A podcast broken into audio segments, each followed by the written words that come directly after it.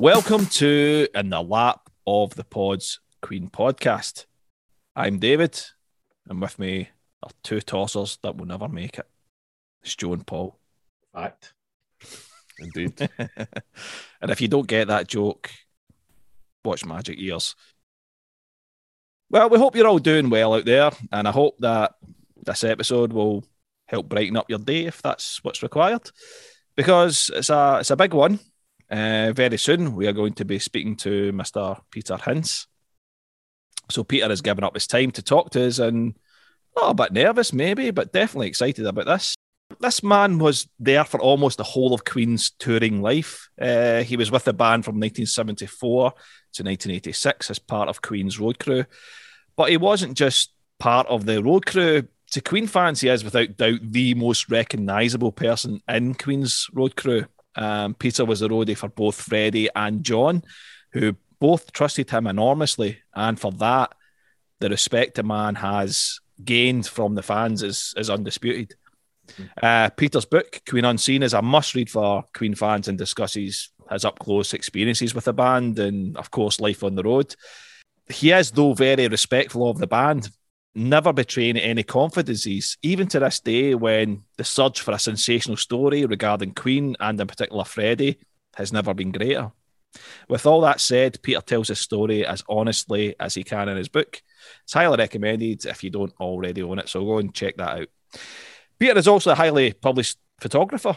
He's worked with such heavyweights as Coca Cola and British Airways, his images of the band, though, are incredible. If you go to peterhince.co.uk, you'll see examples of his work and have the chance to purchase some of these beautiful prints. I think, Paul, you already have, have done that, haven't you? I've I've purchased one. It's absolutely amazing. And what is it?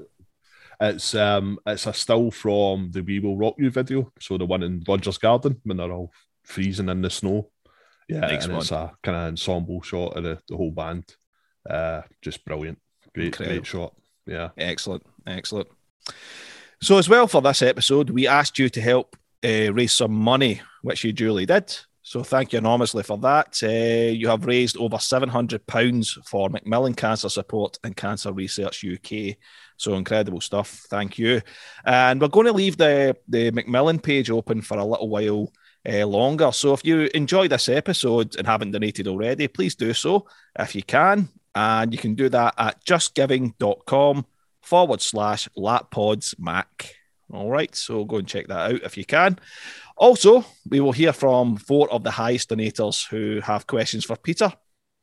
I kind of feel a little bit bad about that because you know all the donations are really cool and important and all that, but um, you know, how, however big or small, um, we'd obviously like all of you to ask him a question, but to be honest, we want Peter mostly to ourselves. So Mm-hmm. Sorry about that, man. Definitely. Just, just the way it is. So, as ever, make sure you subscribe. Leave us a review where you get your podcasts. Talk to us on Twitter at LapPods and get some more stuff on the website at lappods.scot. Okay, it's time, lads. Let's do it. Indeed. Do it. Hi, Peter. Hi, guys. Can Hello. You, Hello. Can you hear me, see me? Yeah, yes. loud and clear. Ah, good. Right. Yeah. Technology. Right. um, it's all working. Yeah, yeah, yeah. We've all got good faces for radio. So. Indeed. Indeed. Absolutely. so we'll start right at the, the beginning, um, if that's okay, Peter. Um, you'd worked with Mott the Hoople and David Bowie before Queen. Um, could you tell us about that period and, and ultimately how you ended up working working with Queen? Yeah, those were my first jobs in the music business back in 1973. And um, I'd come to London to hang out with my cousin who worked for David Bowie. And um, the head of the road crew, the sound engineer, uh, he was staying in the house. And um, he said, uh, you, uh, you know a bit about guitars, don't you? And I went, mm, yeah, yeah, which was true. said, Marshall amplifiers. Yeah, which was half true. He said, You can drive. Oh, yeah, I can definitely drive. That was hmm. totally true. And um, you got a clean license, and that was half true. But anyway, uh, but uh, but I wasn't banned anyway. Um, and then he said, uh, "Well, you know, do you fancy coming out on uh, on tour with us and helping out?" And it was like, "Well, yeah, all right, you know." Mm-hmm. And and that was it really. Um, and you kind of learned as you went along. I mean, I was obviously very young, 17, 18, and um, uh, the rookie and you did all the you know menial tasks but it's like anything like being an apprentice you know in a mm-hmm. factory mm-hmm. get yeah to do or an apprentice bricklayer or whatever you know they play all the tricks on you or the jokes on you and uh, mm. tartan yeah. paint and things like that and the long stand and all that those type of things yeah, yeah. and um i but i mean you know it was jumping in the deep end and uh it was well i mean it was just fantastic i mean it was like well I'd always loved music ever since I can remember. So suddenly, you know, being, uh, I don't know, part of it. Um, because I mean, I wasn't good enough to be a musician and I wasn't good enough to be a footballer. So I thought, well, you know, maybe I'll, I'll give this a go. And um, then it worked out in the end. So it was just great fun. It was just one huge adventure. And uh, obviously, working with you know, big bands like that, um, kind of sharpened you up pretty quickly. Um, yeah. It's like, uh, well, you better learn quickly, you know. Mm-hmm. But the other guys were great and they helped me and mentored me and could see I was willing to work hard and not be too cheeky and whatever. And um, yeah, and I always found throughout my career and throughout life is the harder you work, the luckier you get. So um, mm-hmm. Yeah. That was, uh, yeah, just how it went. And um, obviously, David had the connection with Mott the Hoople because he wrote all the Young Dudes. Mm-hmm. And Mott um, were, uh, well, they were just a great rock and roll band. I mean, they weren't at the level of David. Yeah. Um, but they were just a great live band and had that audience kind of participation thing, a lot of excitement. And it was during rehearsals for the Mott tour um, in November 73. That's when Queen showed up. Um. And uh, as they say, the rest is history. You know, some bloke called Fred in a, a sort of white satin dress prancing around. Everyone's thinking, who the fuck is this bloke? You know? and I think that was the general consensus of everybody was that mm-hmm. Queen came along. They weren't with CBS, which was Mott's record company, and they weren't with the same management company. So it was unusual back then. You normally yeah. had someone from the same record company or management, mm-hmm. or there was something. Mm-hmm. But I think EMI wanted to push Queen, and I guess they paid to have them on the tour. That was often the way that happened. Yeah. Um, and um, from day one, you know, it was like, well, these guys do take it quite seriously.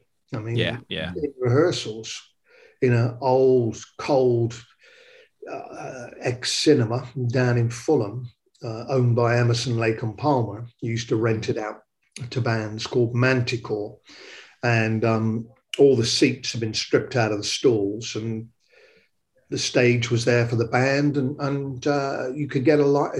What was a lighting rig then? Yeah. And it was very basic and there was no heating. So we had one of these great big gas heaters, those big propane gas cylinders. And, mm-hmm.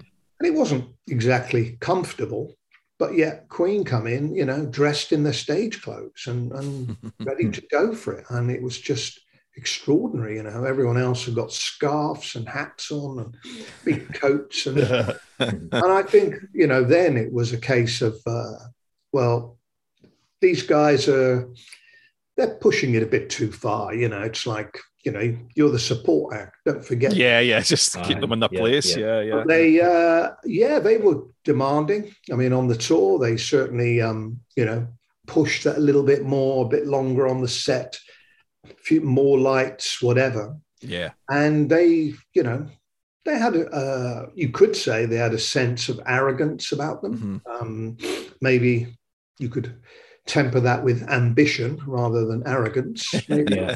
Mm-hmm. yeah. Confidence. But um, and that never changed, by the way. That never yeah, changed. yeah. They always had because was it was it Brian that was it Brian that approached you or, or someone approached you to be Brian's tech was that is that correct uh, uh, that was after that was um, around sheer heart attack time ah yeah. okay right right that was later um, mm. but um, no I mean I was working for Mott then and um, uh, and then after that Queen tour I went back working with Mick Ronson and a little bit with David because um, uh, David or his management had sold all the equipment to the sound engineer, and he had a, a rental company called Ground Control, as in Ground Control the Major Tom. Yep. And we hired out to uh, the bands that were kind of around David. I mean, Lou Reed, um, Mott the Hoople. When Mick Ronson went uh, solo, you know, mm-hmm. rented the PA to him, and I went out looked after his guitars and stuff again, and Trevor's stuff. And um, so there were quite sort of, if you like, little family units who uh, of little, you know, groups of bands. Um, and so, yeah, we helped David out when he went into the studio, and then when Mott went out, went back out with Mott, and then and then Mott eventually um, uh, split up. I mean, because Mick Ronson joined Mott after yeah. Hunter Ronson, and then he sorry he joined Mott, and then when Mott split up, it became Hunter, Hunter Ronson. Ronson. Yeah, um, and yeah, Mick Ronson probably the best guitar player I've ever heard. I mean, just stunning. Um, yeah. Such a lovely guy as well, isn't he, Peter? He just the nicest. You couldn't yeah. ask for a nicer boss, you know, or just a uh-huh. nicer person to be around. Um, yeah. Really down to earth, you know working class lad from Hull, and yeah, um, yeah just a, a, true privilege to have known him and worked with him, um, and and just the talent, you know. Mm-hmm. Uh, no, um, well, there were a few gizmos back then, but I mean, you know, his uh, ability on on a Les Paul was just yeah. astonishing. I mean, obviously, we all know Brian is a phenomenal guitar player. Um, but Brian likes a lot of all the technical stuff, mm-hmm. like in the early days, the, the, repeating echoes and the phaser yeah. and treble boosters and the guitar he built, and which is all part of him and his sound. And he's, yeah. you know, it is unique and it's phenomenal. Um, so it's not to say one is better than the other. Um, yeah, absolutely. But yeah. Uh, yeah. for me, Mick was was just a, all round just fantastic. Raw talent. Yeah, absolutely, and died way, way too long. Yeah, tragic. Yeah, I had liver cancer. Um, so, yeah, I mean, David's gone. Trevor Bolder. I think Woody is the only spider left now. So, yeah, of them. Yeah, yeah. But anyway, after Mott finally split up, um, it was like, well, I suppose we need a job, you know. And um, Queen were looking for a new road crew. And as you mentioned, I'd been offered a job to do Brian's stuff on the tour before. Um, but uh, then I think his roadie had quit over, I don't know, uh, five quid or, you know, a cup of tea or I had no idea. But anyway, um, then by the time I got in to go and have the interview, his roadie had decided to come back. But there was a job doing drums and piano. And I wasn't a drum roadie. Um, yeah, I could have done the keyboards, but drums, they're like big Meccano sets, you know. Yeah. I'm just not a drum roadie. And so um, I passed. And then, so little time later, uh, they wanted a whole new crew mm-hmm. and they wanted a drum roadie. So Phil, who was Mott's drum roadie, did that. And then uh, Richie, who was the guitar roadie for Mott, did Brian's stuff, and then I took over doing John and Fred, looking over stage right because Fred's piano, John runs stage right. Yeah. And um, yeah, and uh, it was a job, you know. It was like, well, this is it. Um, it'll pay the bills, you know. And it was forty quid a week. So hey, you know, this is, yeah. this is all right every week, you know. Yeah, yeah, yeah, yeah. and, and per diem when you're on tour. So yeah, mix it up. Yeah, it was just a job, and people say, you know, oh, you must have been a huge Queen fan.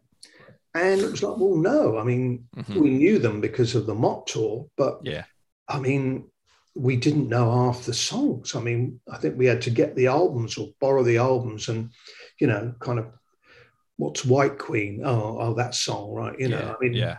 I knew a yeah. few things, but I mean, didn't really know them well. Mm-hmm. So that we, you know, we don't look like Muppets when it comes to the. room. and uh, you know, when Fred says, "Oh dear, we're going to do flick of the wrist now," and I'm like, "Yeah, all right." Um, so yeah. we had to kind of brush up on it a little bit. Yeah. Um, but it was it was a job. Yeah. Um, yeah.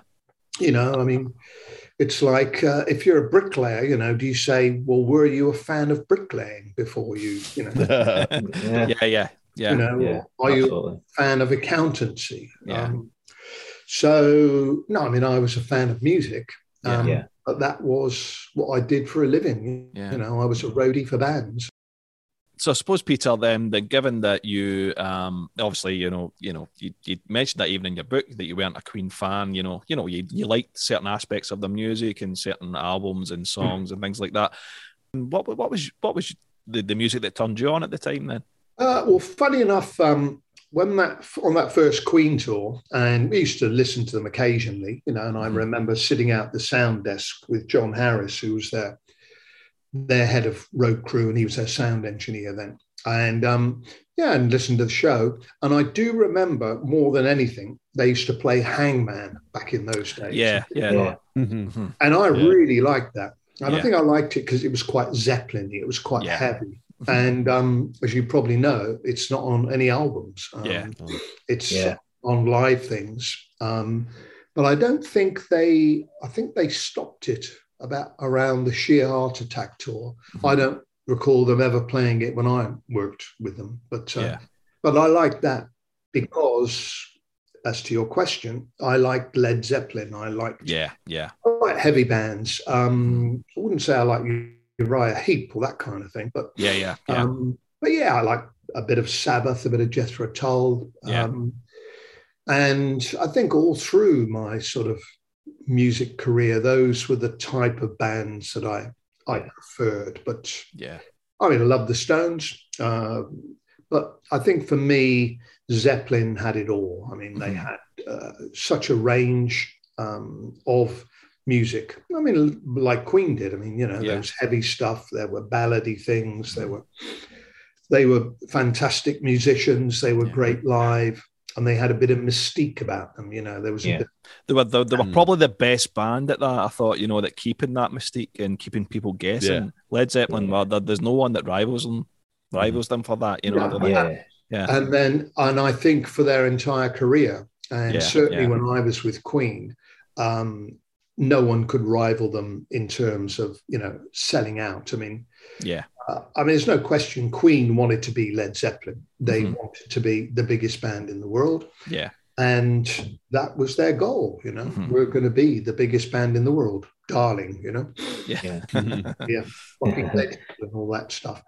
Anyway, um, yeah, Zeppelin. You know, it was a case of well, not how many nights they could do at Madison Square Gardens. It was, you know, the promoter saying, well, how many will you play for us? You know? Yeah, indeed. Yeah. And yeah. I remember talking to Queen's booking agent in late 70s, and he said that Zeppelin were just the act. They they chose what they wanted to do and they played that amount of gigs, you know. Yeah, yeah. Yeah. So yeah, Zeppelin I loved. Um, but then I liked a kind of a lot of um, American bands, American artists that weren't really known in Britain. People like Todd Rundgren, I really mm-hmm. liked. Yeah, yeah, yeah. And I liked Steely Dan, who were mm-hmm. yeah back then you didn't really hear much of them, and Bob Seger. Um, yeah. Bob Seger supported Queen. Um, oh, really? Don't know that. Uh, yeah, on the Night of the Opera tour. Ah. And also, um, there was a band called Mountain, and I yeah, oh, oh, yeah, yeah, yeah. Les West. Leslie West, yeah, Leslie yeah, West, yeah, um, who played a Les Paul Jr. and he was mm, really massive huge guy, and it looked like he was playing a fucking ukulele. yeah, yeah, yeah, player. I mean, again, oh, amazing, yeah, amazing. Um, and he supported Queen, Leslie Westman, on um, oh, right, I think right. it was on that same tour. Mm-hmm. And uh, yeah, I got some pictures of him playing. I took up the pictures of him, and he was a big hero because I loved mm. Mountain and yeah, three piece band, bluesy rock, you know. Uh, yeah. And when Cream Cream finished up, I, fe- I felt yeah. that Mountain really took took that yeah three, that that forward. That you know from where three piece band, yeah, bluesy. Yeah. Um, but a little bit like I mean Taste with Rory Gallagher. That oh, was another, yeah, yeah. Another band Incredible. I love. Um, yeah, great band. yeah. They split up too soon. Taste. They should have stayed together. I think. Yeah. Yeah, I mean they did two or maybe three albums on the boards. I think is the one on the boards. Yeah, yeah. And, the, yeah. and um, yeah. So they were three piece band. You know. Um, and there was another band at the same time in Ireland called Skid Row and Rory Gallagher was in Taste, and um, well, Gary Moore was in. Gary Moore's amazing. Yeah, yeah, yeah, yeah. yeah. And uh, later, he played with Thin Lizzy when they mm-hmm. supported mm-hmm. Queen. So, kind of uh, over the years, all these people I'd really liked, you know, sort of came into my life. And yeah, uh, yeah. Uh, Rory Gallagher was uh, to Fred. Rory was the god. I mean, mm-hmm. unbelievable. He he idolized where he idolized Hendrix, but Rory yeah. just Oh, that's interesting. Yeah, because we, we, we, knew we knew that Brian loved them, but we never. Yeah, that's. Oh, that's, it was Fred. It was absolutely. Yeah, that's new Brilliant. information. Yeah, yeah. We did a show in Saarbrücken in Germany in '79, um, an outdoor show, and there was various bands. I mean, I think you had the Commodores were on the bill, Molly Hatchet, another American band, and Rory Gallagher um, and oh, 10 years later, Alvin Lee. Mm. But Rory Gallagher was on. And I've never seen Fred come up and go on the side of the stage to listen to a support. Oh, that's, that's yeah. cool. And, uh, he came up and listened to, hmm, for a couple of numbers or whatever, to Rory Gallagher. And a bit like Mick Ronson, effortless, you know? Yeah, yeah absolutely. Yeah. yeah. Gone over the Les Paul and um, uh, Rory with his beaten up old Stratocaster. Strat, yeah, but, yeah, yeah, real just talent. You know, you can't, Indeed. yeah, can't learn that. So, yeah. yeah. those were the kind of bands that I liked and continued mm-hmm. to like. And then, yeah, I mean, obviously music changed, and then, yeah, I liked some. I liked the Cars. I thought the Cars were a yeah. yeah. band. Um, cool band. And yeah, I mean, I like the Foo Fighters, you know, people mm-hmm. like that, a bit more yeah. contemporary. But um, yeah. I wouldn't say I listen to music much these days, you know. Yeah, yeah. I've probably had enough of it over the years. yeah, I mean, I'm, I go to more operas than I go to to rock and roll shows, you know. Right, I mean, yeah, yeah, yeah, the only I understand. the only shows I go to are when there's someone I know's working it, you know, like yeah. my mate who works for Eric Clapton. Mm-hmm. When Clapton plays, I usually go and see him, but that's once every couple of years or something. So yeah. Yeah absolutely. Yeah, um, I've kind of yeah paid my dues, and um, mm-hmm. but, but I still listen to that kind of music. You know, my yeah. playlists to that kind of thing, and cool, bands like Free. Um, mm. oh yeah, yeah, yeah. Uh, who were again just raw talent, you know, mm-hmm. and yeah, um, people say this story about Fred uh, liking Paul Rodgers, and it is true. I mean, you know, yeah. he uh-huh. did think he was a phenomenal singer, and I mm-hmm. agree. Sadly, wasn't the right fit for Brian and Roger. Yeah, know? we agree. Yeah, yeah, yeah. yeah, it was. I think you know what they did was was interesting, and when mm. I went to see them, uh, Brian kindly got me some tickets, saw Hyde Park, and then uh, I think it was the O2. Mm-hmm. And the best thing, to be honest, was when they played um, free songs or bad company songs. You know? Yeah, it seemed to work a lot better. Yeah, yeah absolutely. Yeah, and that's yeah. nothing against Paul Rodgers' voice. He's, no, he's no, a great voice, but it, wrong, wrong fit. Yeah, he got away with one or two Queen mm-hmm. songs, but yeah, but it was a project and it had its time, and so yeah, yeah, that's it. Peter, I, have got a question for you, if you don't mind. Um, sure. Just, just when you're referring back to Queen in the seventies, you know, with you know the, the kind of rock climate and stuff like that. On this podcast, we always talk about, you know, how heavy Queen were. Um, you know, even next to bands like Sabbath and Mountain and Deep Purple. Um, just to see your take on that, because things like Stone Cold Crazy, for example, I mean, that to me, even now, sounds very extreme. And do you have a, a, an opinion on that at all? How that was hearing something that fast and aggressive at that time? I mean, there's no question when I first heard Queen, I mean, I thought they're a heavy band, you know. Mm-hmm. Um, yeah. Well, certainly in the Mott days, I mean, the first album is pretty heavy. Um, yeah. Yeah. And live, you know, they were. And um, and when I started working with them on, well, the recording of Night of the Opera, but then the uh, sorry, the Night of the Opera tour, the set list was it was still pretty heavy. I mean, as you said, Stone Cold Crazy was in there. I think it was in the medley. It was what was it part of it? I can't remember. It was certainly in the set, and it yeah. stayed in in the set for a, a couple, two or three tours or something. Um, and yeah, I mean that was kind of thrash metal. I think. Yeah, absolutely. That's what we say. Metallica cover it, I think. They yeah. did. They did. Yeah, yeah, yeah, yeah. yeah, yeah. It's totally, it's totally mind blowing at that time for a band to be that absolutely. not only that heavy but that fast as well. You know. Yeah, yeah, yeah. I mean, absolutely. I mean, and I think what is interesting is that it's a Fred song. You know, yeah, it's, totally. it's not a Brian song because I mean, in those early days, I mean, I certainly liked Brian's songs. Um, you know, of the Queen songs I liked, I loved uh, "Liar." Sorry, that's Fred's. I love "Keep Yourself Alive," yeah. and I love "Now I'm Here." Hmm. Um, Son and daughter and things like apart that. Apart from yeah. the solo, I like "Brighton Rock." Um, uh, but um, yeah, so it was Brian's songs that you know I tended to prefer. Mm-hmm. But then, as I said, Liar was one of Fred's songs, and then uh, Stone Cold Crazy, Flick of the Wrist. And they were, yeah, they were heavy songs. And and the sound of the band then was, uh, yeah, it was a lot heavier, a lot more intense. Um, yeah.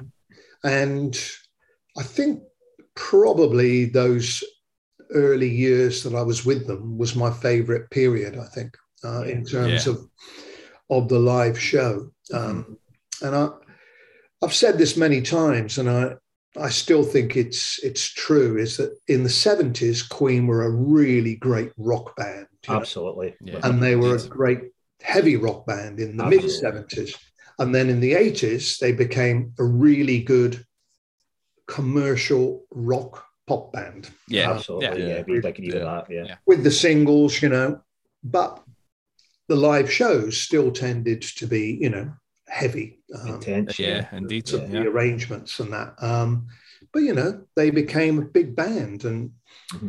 Bands do evolve. You know, uh, but I think my favourite period was probably those early days, and uh, yeah. it was still a big adventure. You know, I was still young, and um, yeah, they were they were great times. Hi, Peter. Lynn from New Jersey here. In addition to Queen, you've also toured with, according to your book, Mick Ronson, Supertramp, and of course Mott the Hoople. Maybe there are others. I'm curious about the differences between the bands um, from the point of view of a roadie. Workload, accommodations, relationship with the band, even the differences in leisure potential, if you want to get into it. I love your book as much for the road stories as for the info about Queen, possibly more. So anything you want to share about your time on the road with any band would be great. Thanks for doing this. Lynn Davidson from New Jersey. Thank you very much for your donation to the cancer charities and uh, much appreciated. Well, Lynn, I mean, the differences between bands, I mean, uh, people say, you know, rock, sex and drugs and rock and roll, but it wasn't true for every band and mm. the way they went about their business, let's say. Um, I mean, some bands it was about the music and nothing else. Some bands, I think it was, you know, uh, a vehicle for their um, their fun and games, let's say. Um, yeah. And I mean, Queen were very, very disciplined in the early days. Drugs mm. were absolutely taboo. I mean, uh, I remember James, the lighting designer, he went off and worked with Elton, and I think it was 76, and he got busted in America. And um, uh, I know Fred was just furious, absolutely furious. And um, it was very much, you know, I mean, if anyone's doing anything, you've got to be really careful. And, yeah. Uh, and then that changed, you know, slightly. Mm. um, but then, um, you know, they were very disciplined back then. Uh, other bands I worked with, um, yeah, things went on, but to varying degrees. But I wouldn't say I ever worked with a band where it took over, where all the sidelines and mischief, you know, um, uh, was overpowering and the music uh, suffered. Um, yeah, yeah. So yeah. I think because they were all, I was lucky enough to pay, you know, work with people who were great players and really good musicians. So yeah, they had different styles, um, different ways of rehearsing. Um, some bands never rehearsed at all, didn't sound check, trusted everyone, trusted themselves. And the same with Queen. I mean, in the early days, they would all come to the sound check uh, religiously and yeah. diligently check everything. Mm-hmm. And then that changed over the years. And then by the last couple of tours, I mean, you never saw Fred, um, and you mm-hmm. very rarely saw John. Um, yeah. If there was a big show, if it was Madison Square Garden, but then they weren't playing America by the end anyway. But sure, yeah, yeah maybe sort of some of the bigger shows. Um, Fred might come along and John, or if they wanted to do something special for that show, they'd rehearse it. But um, with outdoor shows, you don't really get the chance to do a sound check. I mean, mm-hmm. sometimes the day before, but often with the setup times. So, yeah, all bands really vary in their approach and their um, appetites, shall we say. Mm-hmm. Yeah. And um, yeah, uh, and as for stories of the road, Lynn, well, um, they are in my book. And uh, they have been edited to save certain people's reputations. and, my, and, my, mother, uh, you know, was frightened she'd be thrown out of the local women's institute and the flower club. So um, I tried to keep it as clean as I could. But, um, uh, it was uh, it was fun. It was an adventure. Yeah. Excellent. Absolutely. Well, well, someone that I mean, we we love all the guys in Queen for and for various reason reasons. But John is someone that we have a special place for. We, we yeah. you know we really love John. Um, so how did you rate him as a player? Because I think you know we would agree that he's underrated as a oh, player, one hundred percent, uh, and as and as a musician. But how did you find him as a player and a person? I, I mean, there's no question he was underrated as a bass player. Yeah, um, yeah. I mean, musicians didn't underrate him because you know real musicians know how good people are. Um, yeah, of course. Yeah, yeah. And I think, uh, yeah, I mean, there's no question his, you know, contribution to Queen was huge. Um, mm-hmm. You know, his bass lines, and as we all know, you know latterly he uh, became you know more developed as a songwriter and his rhythm guitar playing was phenomenal. I mean, yeah. I would go as far as to say he was the best rhythm guitar player in the band. I mean, you know, Fender Telecaster, just that simple kind of just easy rhythm and the type of music that he liked. You know, it yeah. was just again, it was effortless. It was just yeah, because the break in uh, uh, bites the dust. Uh, the the the funky kind of rhythm. That's actually John, isn't it? You know, the yeah, clean funky yeah. rhythm, and rather than Brian. And I think Brian, yeah. I think Brian said he actually struggled with it playing it live. He just couldn't get the same rhythm that John could get. Well, that's it. I mean, he, you know, I mean, say again, Brian, you know, is is a phenomenal player, but all players have certain styles that they can't do. You know? Absolutely, yeah. yeah, Or singers or whatever, or uh-huh. drummers. You know, can you play in this way or, or, can you play in that way? So. Mm-hmm. um no, phenomenal player, um, lovely guy, and um, you know his his playing. I mean, sometimes uh, how can I say? I mean, it was not over elaborate, but I mean, some of the early stuff, like you say, Stone Cold Crazy or in yeah. Liar, you know, he's playing all these long runs and things. But I think with bass players, it's often what's more important is the notes you don't play. Absolutely, yeah. Do play. Yeah. yeah Having absolutely. that that break, that they called it the hot space, and that was that yeah. was why hot space was called that. It was oh, right, okay. Never, never that, that little break in rhythm, just having that, not filling everything up, you know, just having. Yeah.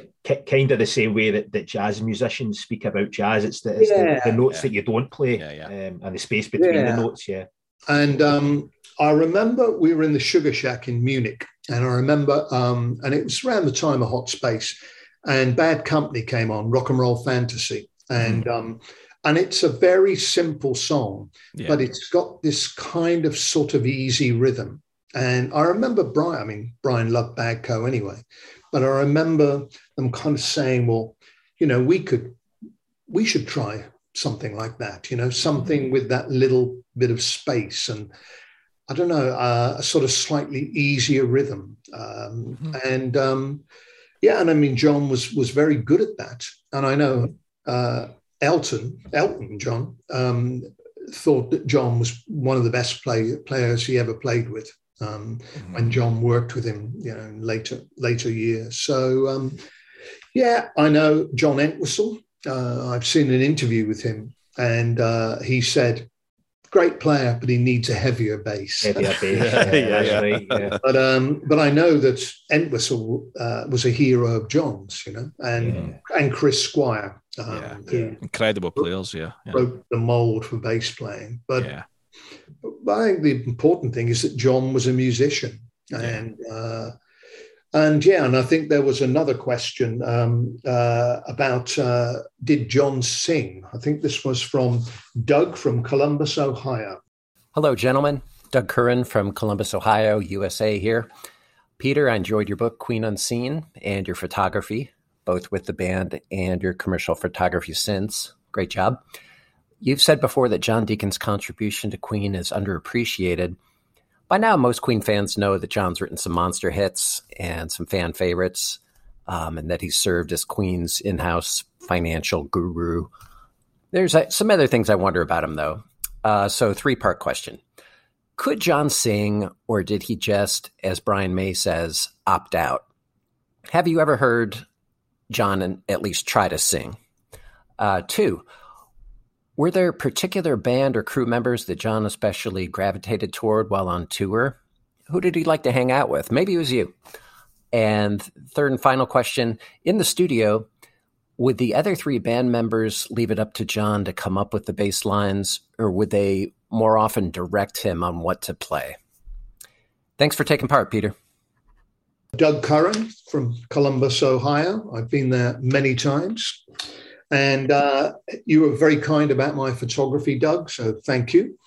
And um, yeah, you said about John singing, and no, he didn't sing. It's as simple as that. Um, John didn't sing, never tried to sing, and um, even though he, you know, did it on stage, it was just for the visual effect and uh-huh. yeah, choruses and whatever, and you know, it looked balanced uh, on stage. But no, I mean, John didn't sing. Uh, he wasn't a singer. So I've, I've actually got something to interject there because I've, I know the three of us are quite curious about this. Um, the songs that that John wrote um, and Freddie obviously sang. Do you have any insight into whether John had the melody, the vocal melody, or would that be something that Freddie would would come up with, or just? You know, I think uh, I think it was a bit of a bit of both. I mean, obviously, Freddie sang all of, all of John's songs. Yeah. Uh, so he knew he would have to work with Freddie on it.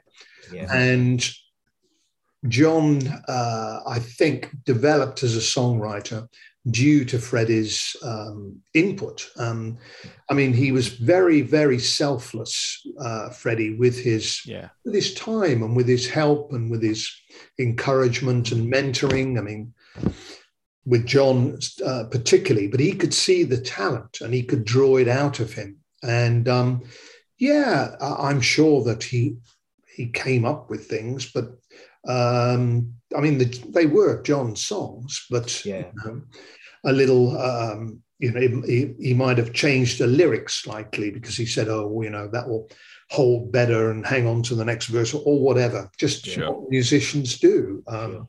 It wasn't a case of, um, well, there's a song, Fred, you sing it. You know? Yeah, yeah, that, that was mm. kind of what we were, we were kind of wondering how that dynamic worked. Yeah, You know, But, you know, uh, obviously he respected, you know, it was his song and, and they worked on it together. Yeah. Um, but Fred did that with everybody, you know. I mean, he did it.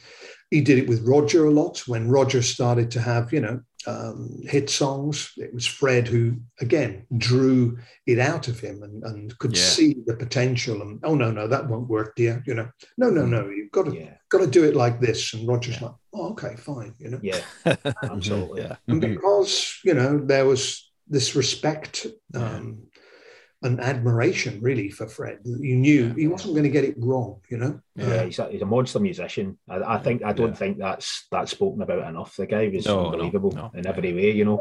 Yeah. Um, I mean, he was you know, the quiet one, in the same way John Entwistle was the quiet Yeah, one. yeah, you know? yeah. So, or John Paul Jones in Zeppelin. So, Yeah. yeah. but great musician, and um, yeah, he. Um, Say he came up with his own bass lines because I think Yeah. that was another one of Doug's questions. Um, Mhm. Yeah, I mean, he didn't tell Roger how to play drums. He didn't tell Brian how to play guitar. But as things were being worked out, there might be suggestions. You know, he might say, I'd like that to come in earlier, or I'd like, you know, Yeah. that key to change a bit, a bit quicker or, or, or whatever, you know. Mhm. Um, Yeah. It certainly wasn't the thing of, um, uh, this is my song, you do exactly what I say, because Yeah, indeed. they yeah. weren't session musicians. They were Yeah, absolutely. They were a yeah. band. Yeah, yeah. they're and, band, yeah. and they they were truly a, a band in that they Mhm. got the best out of each other, you know, Yeah. absolutely. um, all through their career. Mhm. And um, yeah, and, and Doug was saying, who did John hang out with? Um, was it me? Yeah, we used to hang out quite a lot, um, particularly in the later years. When we were in Munich, uh, I used to drive him around. We had room next to each other with a connecting door. Um, if we were in Tokyo for a week, I'd have a, a room next to his in, in his hotel, in the band's hotel, and things like that. And Yeah. yeah, we'd hang out quite a lot. Um, uh, but often on tour, well, we traveled separately to the band. So he would Mhm. have his minder, Wally. Um, and uh, yeah, he'd hang out with him. But he hung out with Roger quite a lot um, on tour, I think. Um, yeah, but- and he was pretty sociable. And yeah, the crew got on very well with him, everyone, really. Yeah. So yeah, great guy. And um, yeah, he's retired now.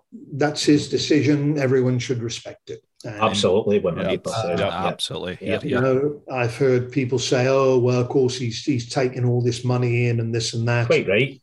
Uh, well, I mean, you know, if he wrote those songs and Yeah. on his, uh, uh, sorry, he wrote those songs and he gets the publishing. Well, Yeah, why absolutely. not? I mean, Yeah. you know, the estates of musicians who are dead get royalties. I mean, it's like um, Yeah. he made a decision that after F- Freddie died, it it affected him very badly. I mean, it affected all of us. But Mhm. I think John, he was affected, you know, really deeply because um, people don't realize how close him and Freddie were. Um, you know, the the trust and the respect and stuff. Mhm. And I think he said that no one could replace Fred. And That's one hundred percent. Yeah, true. absolutely right. So Yeah, yeah. you know, and he was very uncomfortable about even doing the tribute show. Um, Yeah. I mean, Yeah, not because he didn't want to honor Freddie or anything, just he was so bloody nervous, you know. you could see it. Yeah,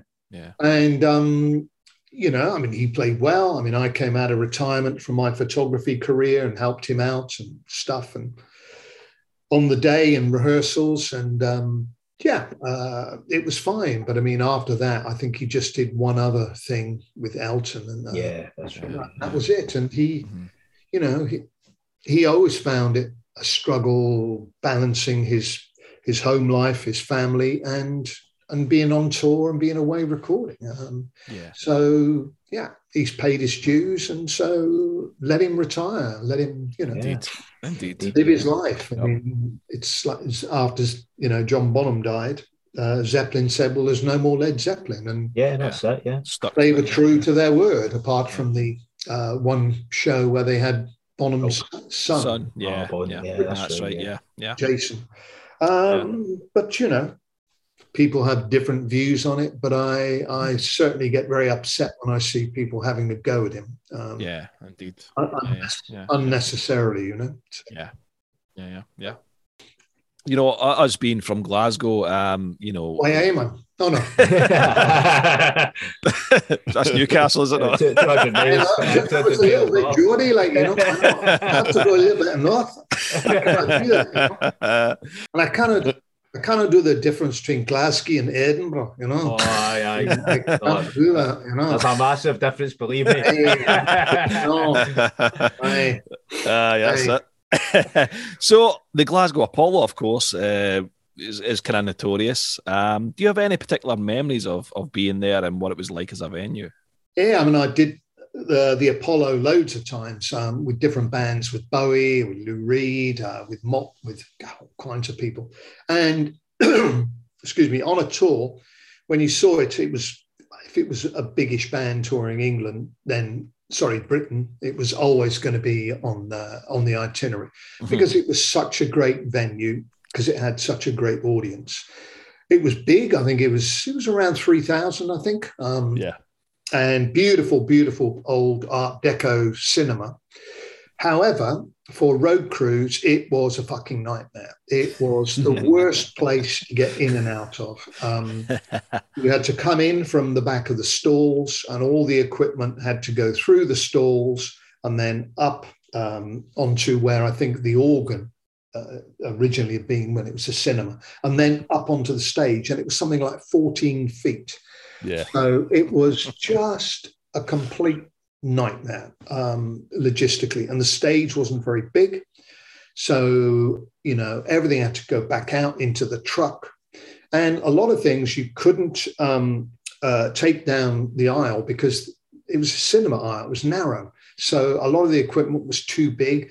So you had to kind of drag it over the seats. Oh, it was oh, just, you know. Um, so it was a kind of love hate thing, but but the, the crowds were always fantastic. And um, they say about the the balcony moving, you know, and uh, and it is true. Uh, it used to. Um, it used to wobble and go up and down. So, yeah, I mean, it's a little bit like Hammersmith Odeon. It had that kind of cachet about it. You know, it was yeah, like yeah. that's the gig in Scotland, and um, uh, I don't. Is it still going or?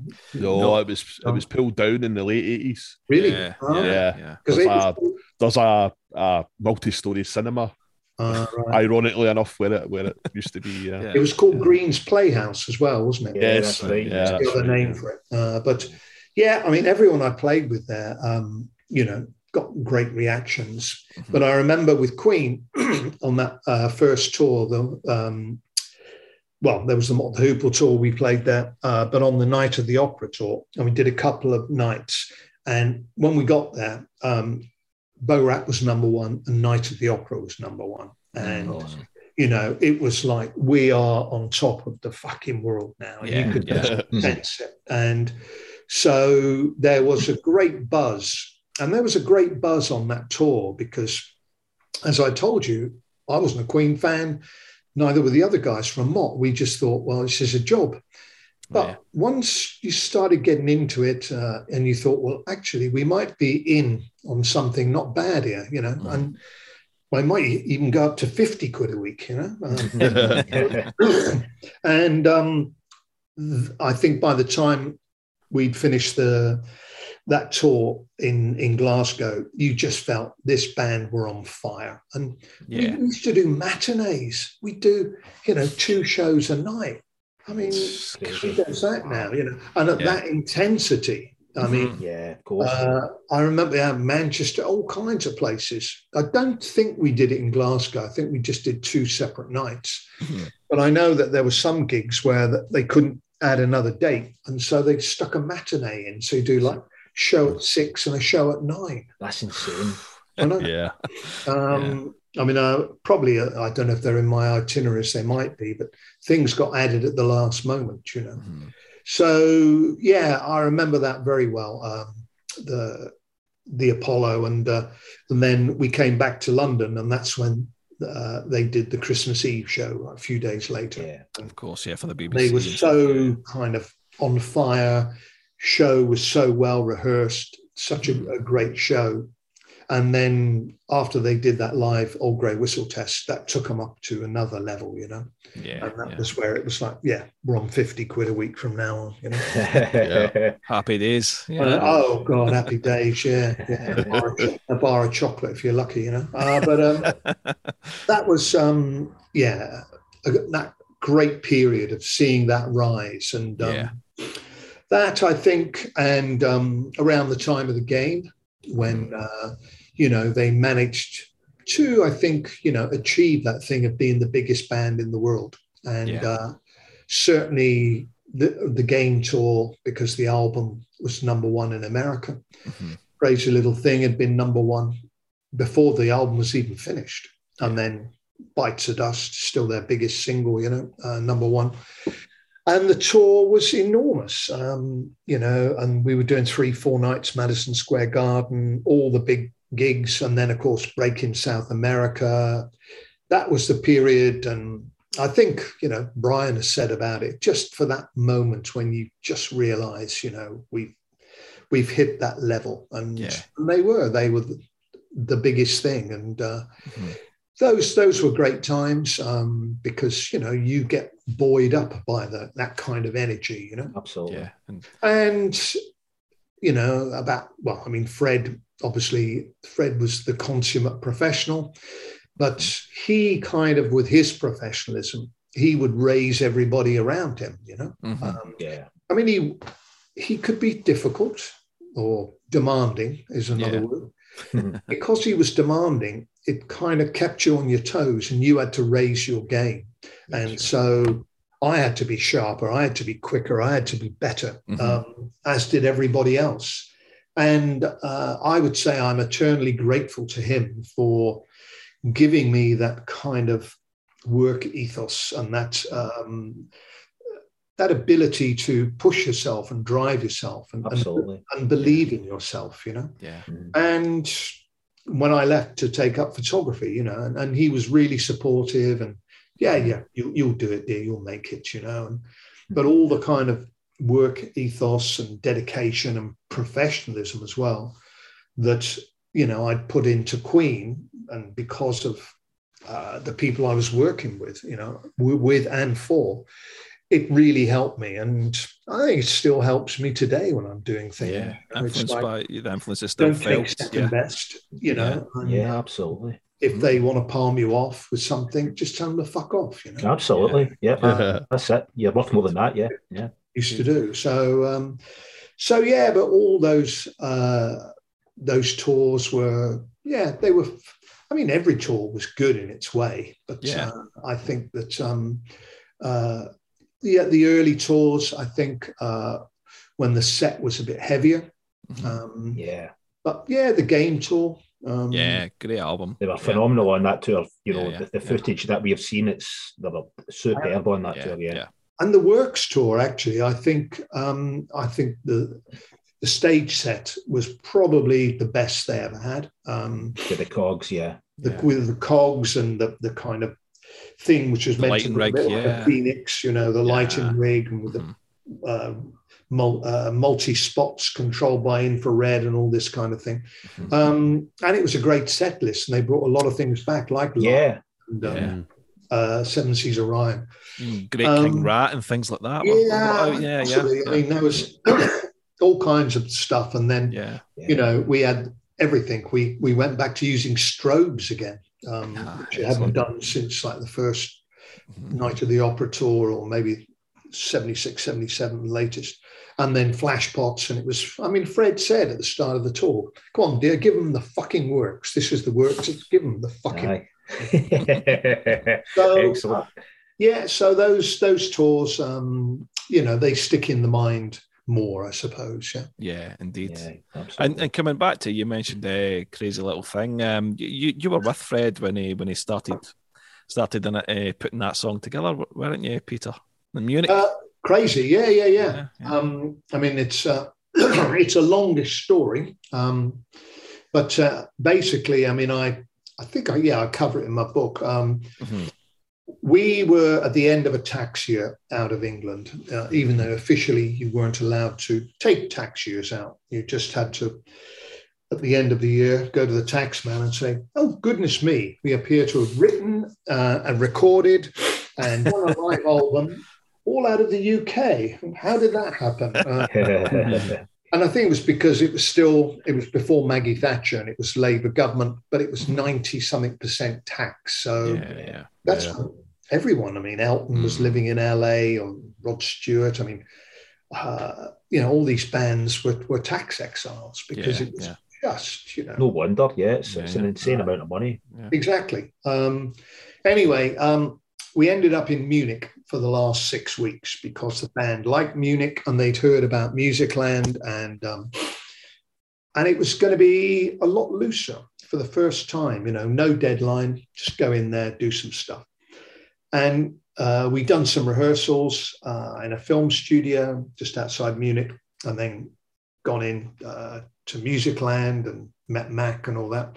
Anyway, um, Fred had gone back to London, and I had to come back to clear all the stuff from Japan when we uh, done Japan a few months before, and I had to uh, clear it. It'd come back by sea container. And um, while I was there, I got a call from the office and they said, "Oh, would you take something back to Munich?" Normally, it was like videos of Top of the Pops or you know mm-hmm. Coronation Street or something, or English sausages or you know things to sign. God knows what. I said, "Yeah, yeah, sure." Um, I said, "Shall I come and pick it up?" They said, "Oh no, it's Fred." oh, all right. so, and he was back. I don't know what he was doing, seeing Mary and something, and and then um, they said, "Well, you know, you you can go back with him, look after him. Yeah, yeah. And I'd, you know, driven him before and stuff. And so, well, it's fine. Anyway, unfortunately, the day we were supposed to go, there was an air traffic control strike. And um, uh, it was a bit of a concern because he had to leave the country that day. He didn't have any more days left because you're allowed one in six, but you had to do them in a certain configuration and mm-hmm. whatever. So anyway, um, uh, it was like, okay, so what are we going to do? Well, I'll go out to Heathrow and I'll wait and I'll see what can be done and mm-hmm. whether we can go somewhere else or whatever, you know, because I had I had the tickets, I got the air tickets, and then it was like, no, and no flights are going. Oh, fucking hell. And then I considered, well, I've got to get him out of the country. So we could rent a car. I could drive to Dover and get on a ferry and just make sure, you know, and he's stamped into France or something. So he's left the country, you know, get yeah. a ticket with his name on or something. So all these things are going through my mind and thinking, you know, uh, and this is uh, sort of an instance where I'm put in a situation that is not my fault at all. I'm fucking bricking it. I'm thinking, shit, you know, he could lose his his whole tax year thing. Um, yeah. but, but, it's not my fault. You can guess who fucking blamed. Anyway, um, so anyway, um, fortunately, the strike was stopped, or they allowed certain flights to go. So yeah, no problem. So off we go, first class, of course. And um, yeah, just chatting away about this and that music and whatever, drinking a bit of bubbly.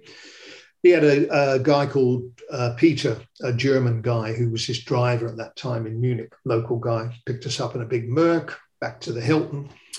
And then he said, Oh, I'm going to take a shower, sorry, a bath. Um, I'm going to freshen up, you know. So I'm hanging out in the big sitting room, this suite with a German guy, just having a smoke or something.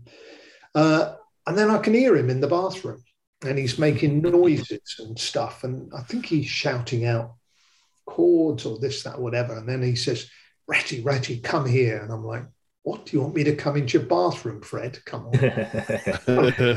Don't be stupid. Come, come, fool, you know, and all this. anyway, eventually I see him, he comes out and he's in a, like a toweling robe, a towel around his head, and he's still dripping. He's, get me a guitar, get me a guitar. And he's waving his hands the way that he used to. But you can't see on radio, but believe me, he was waving hands. Some antenna tuning in. And I'd got this old guitar. I don't know whose it was, actually. It was an old acoustic. and it was under the sofa in the suite. So I pulled it out, tuned it up, a scratchy old thing, and he snatches it off me.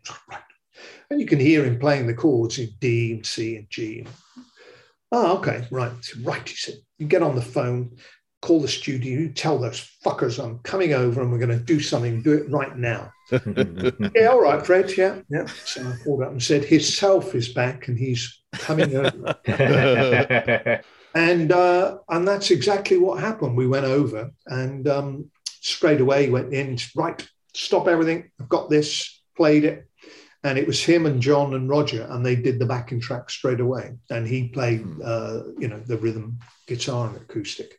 And then later, Brian did the um, did the solo, and and it was Mack who convinced him to use uh, a Telecaster and not his own guitar because yeah. uh-huh. The Telecaster was a, you know a fifties guitar. It had got yeah. that fifties sort of you know yeah. twang kind of thing. Yeah, I mean rockabilly yeah. and that sound. And he actually um, he played it through a boogie amp, a Mesa boogie amp, um, ah, right. which was a, a, single speaker, really heavy amplifier. I mean, mm. well, it's supposed to be portable. But I mean, subs, yeah. it's only one one speaker in it, but I mean, it was just heavier, heavier than an AC30 with double. Yeah, very, very heavy. Yeah, uh, and um, you had this big boost setting on it, and it, it was a really it was a great sound. And Pete Townshend used to use them, and I think I think that's how I got one because we used to store our stuff with the Who and uh, use their facilities, and they would always kind of recommend things and. Uh, and he, yeah, he played it through the boogie amp, yeah, uh, and yeah. it sounded great. It was oh, perfect it for that yeah. song, you know. Um, really, really does. And it's as simple as that. I mean, it happened like that. I mean, mm-hmm. how long he'd had that idea, who knows? I mean, maybe he'd had yeah. it for 10 years or maybe for 10 minutes. But, mm-hmm. you know, that's what creative people are like. And yeah, Fred was very spontaneous. And, and that was just, you know, well, obviously a privilege to have been there and to seen that kind of thing just Oh, okay, right. Yeah, yeah, yeah. Actually, happening. That, that, yeah, that, that's happening. that's that's really interesting actually because I didn't realize Freddie played the the acoustic guitar yeah, in did. that song. I just yeah, that's that's awesome. That's news to me. So, yeah. that was that probably the first and only song that Freddie ever played guitar on? Uh, I don't. I'll be honest with you. Yeah, I don't yeah. know. I mean, I'm sure there are some experts out there with a book who'll tell yeah, you. Probably, yeah. yeah, What guitar he was playing and what strings and what time it was when he recorded it and stuff. Exactly. What trousers he was wearing, and of course it'll all be bollocks. But I mean, oh yeah, of course, yeah, absolutely. Because uh, they were all there and I wasn't. But anyway. Yeah, exactly. Yeah. so, so I suppose um, after that period, obviously we move on to hot hot space, and that was the last time that um, um, Queen toured America, toured the US, and um, in your book, you you mentioned that as being suicidal, and I think that's in many ways that that would seem pretty obvious. But from your perspective, Peter, um, um, why why would could you expand on that? Why would you say say that was well? I mean, the game, as we've discussed, was a huge album, and mm. it made them what they wanted to be in America. Yeah, and as we all know, Hot Space wasn't the game it went mm. in the direction of another one bites the dust and yeah that kind of music and fred particularly liked it um, because you know he was going to the sort of clubs that played that sort of more dance orientated you know uh, mm.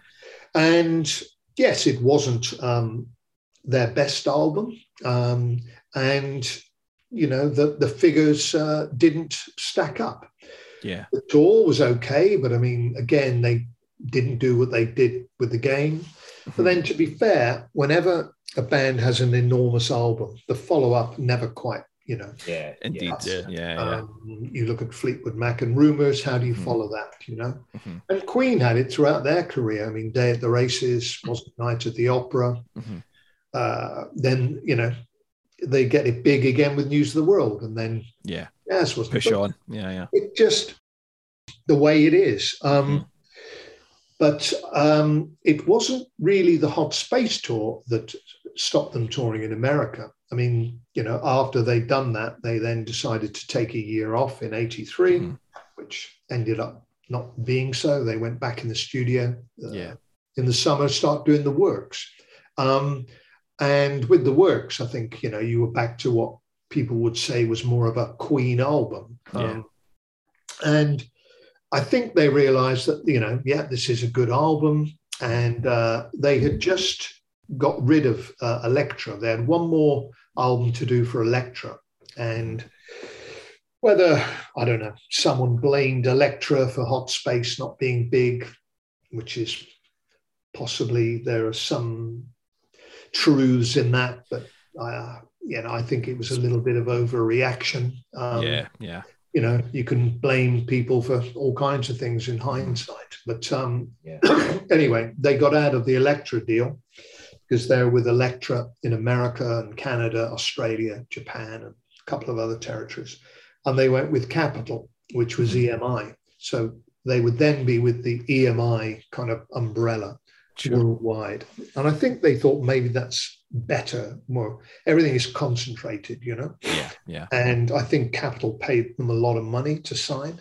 Um, and um, and the Works was a was a good album, you know. I mean, it Yeah. was uh, as we all know, there's some really big singles, Mhm. but it didn't do it in America. And I think Gaga was the first single in America, um, as it was in Britain. I think. Um, yeah, Gaga was the first, yeah yeah, yeah, Um, yeah.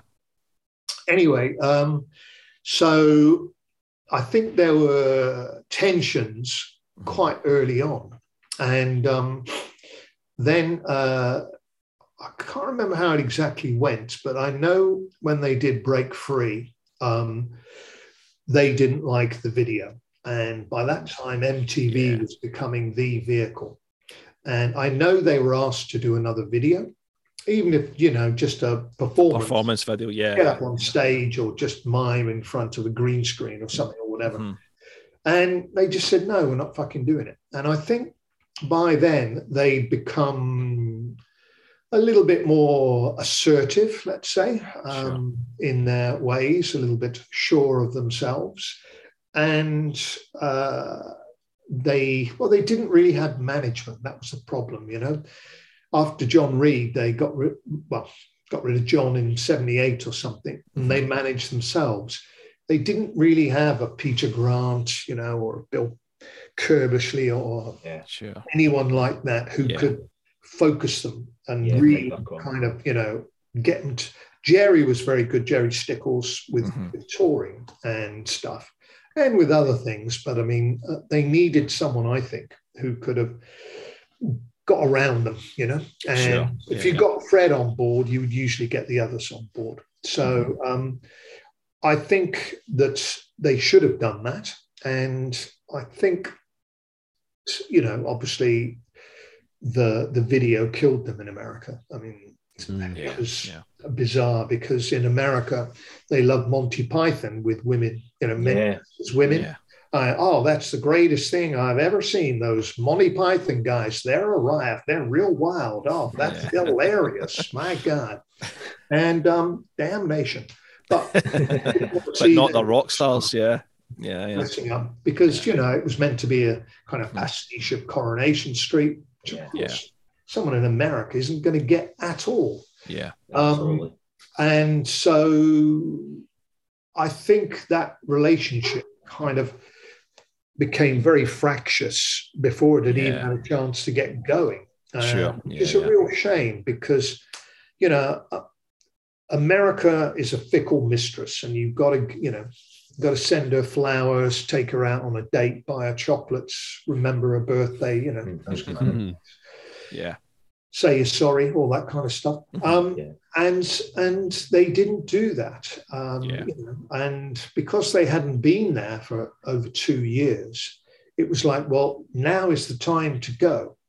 And so when it came time to touring the works, uh, a decision was like, no, well, we'll we'll you know we'll tour um uh, tour Europe, and then well we did Sun City, and then we did uh, Japan and uh, Australia and New Zealand, I think. Mhm.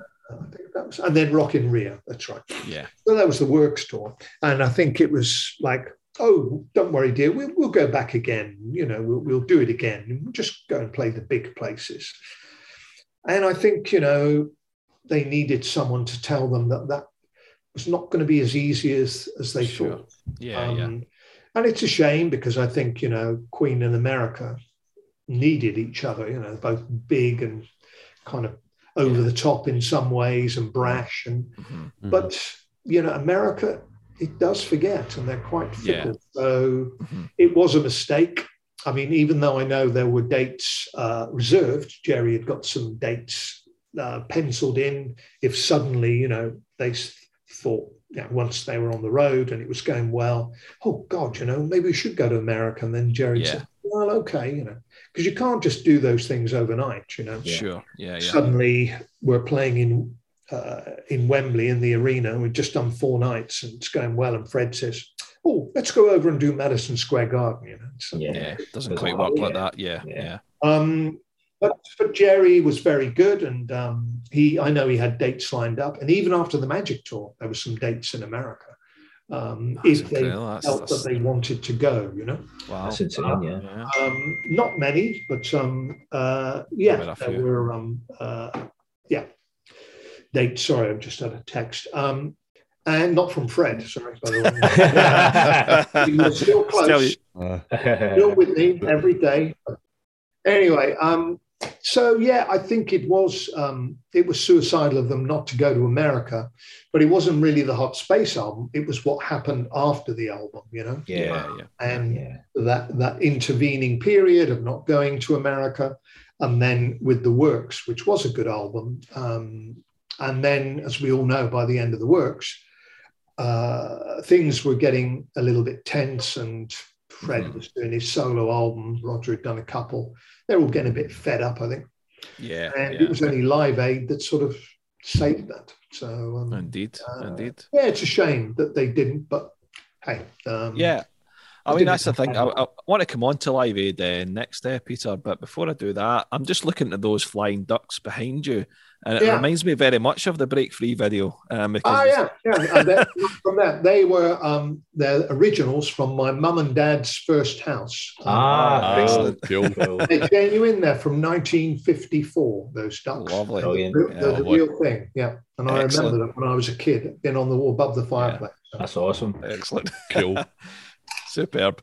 Um, so yeah, you mentioned Live Aid there, Peter. I mean, we, we know Queen's what Queen's Day was like in terms of how they performed, and it's legendary, and you know, and and you know, one of the best live performances of all time, and all the rest of it. Um, but what was your day like? Do you remember much about that day? Um, it was hot. I remember that, and I had to wear shorts. I'm sure a lot of people remember that. and um, denim shorts, very yeah. tight shorts, you know, sports socks and whatever. Anyway, um, yeah, um, I remember Gerry was staying with me, staying in my flat, and um because um, it was charity and there wasn't a big budget and stuff. So, um, but he was organising stuff and he did the rehearsals. And the reason that they were so good on the day was because they rehearsed and rehearsed really tightly and got that set down. And then, secondly, uh, they'd had experience of playing big, big arenas and thirdly, they could play, you know, they yeah. were a great band. You know, yeah.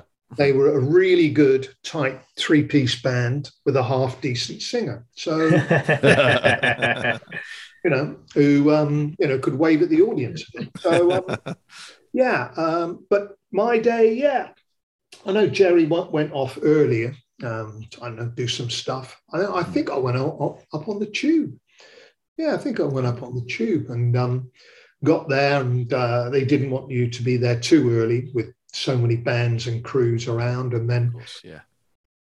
gear got unloaded. And then when it was our time, we set up on our part of the stage, which was a circle um, cut into like three pieces of pie, if you know what I mean. So yeah. you had the, mm-hmm. the band playing at the front, and then stage right was the band who were coming on next. So you were setting up and on the other one, the other third, it was the band breaking down who'd just been on, and then it rotated, and it worked really, really well. Um, and it was all very tight time wise, and um, you know, it was all because it was live TV and all that, and uh, it was a case of well, they had to trust the crew. There were no uh, no sound checks for anybody, mm-hmm. um, no, you know, lighting. Well, I mean, there were lights, but I think by the time Queen went on, it was still daylight. But um, yeah, but no, you know, explosions, flashes, special mm-hmm. effects.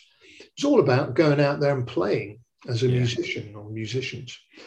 And um, we, I'm still tuning John's guitar as they come on stage when it's that tight. And, mm-hmm. um, uh, and then because they they all walked on, waved, and then came back. I gave John his guitar, and Fred sits down, starts playing Bo Rhap, and I think it was just a case of fuck me. I hope nothing goes wrong, you know, because yeah, mm. yeah. we'd all done it so many times before, and we knew the gear, mm-hmm. and everyone was professional. But you just never know. I mean, you course, know, yeah. You've got billions of electronic connections in a rock and roll show, literally billions. And only takes one vibration to just, you know, uh, unhinge that or whatever it might be. You know, mm-hmm. some gremlin comes out of the darkest depths of Mordor to plague you, and, uh, ruin everything for you. So it was a case of, um, I just hope it's all okay. Yeah. Anyway, and they started playing and seemed to be all right.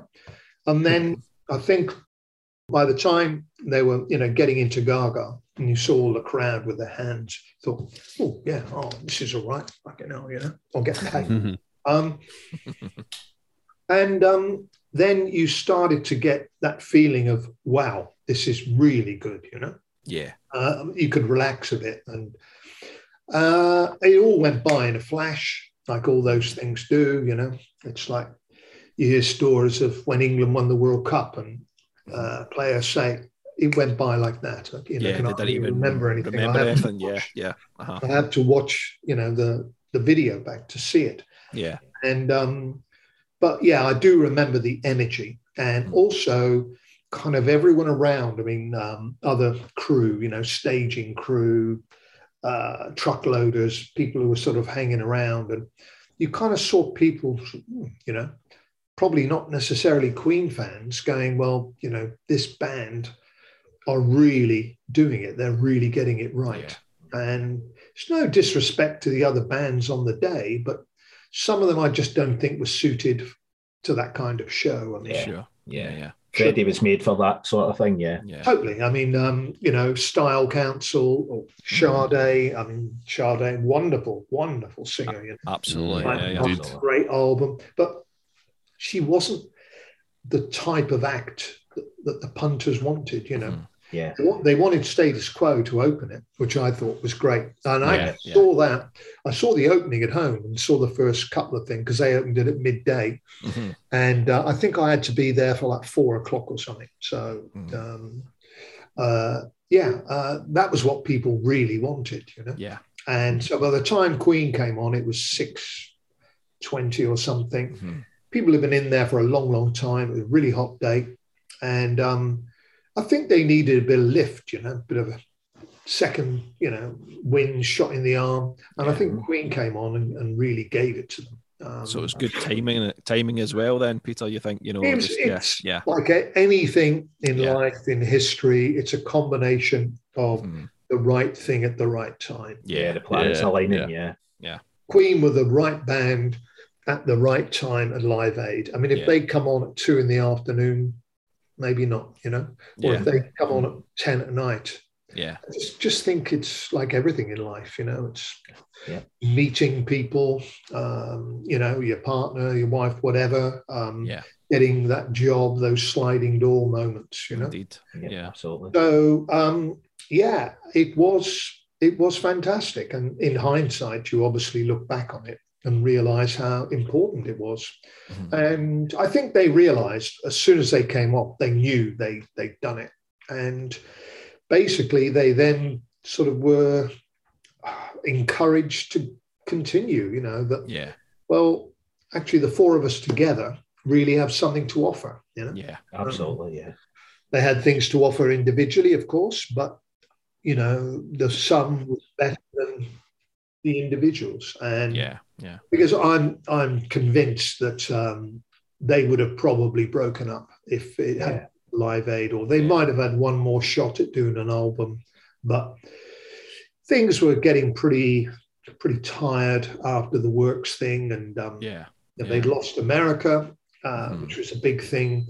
They'd had the Sun City issue, which you know was not the greatest thing, and um, yeah, they've been doing it a long time, and Live Aid just gave them that belief back and to do the Magic album, then tour again. So indeed, it's yeah. great that that happened. So mm-hmm. we got a bit more of Fred, you know.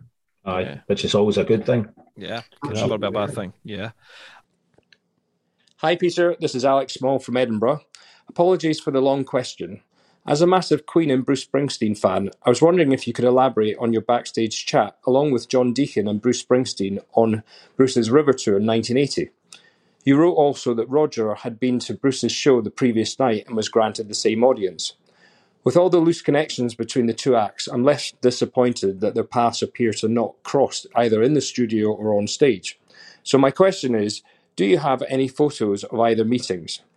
Also, Roger said on record in an interview with Goldmine magazine in 2015 I did sort of know Bruce some point a long, long time ago, but it was before I did that track, that track being Racing in the Streets in 1984.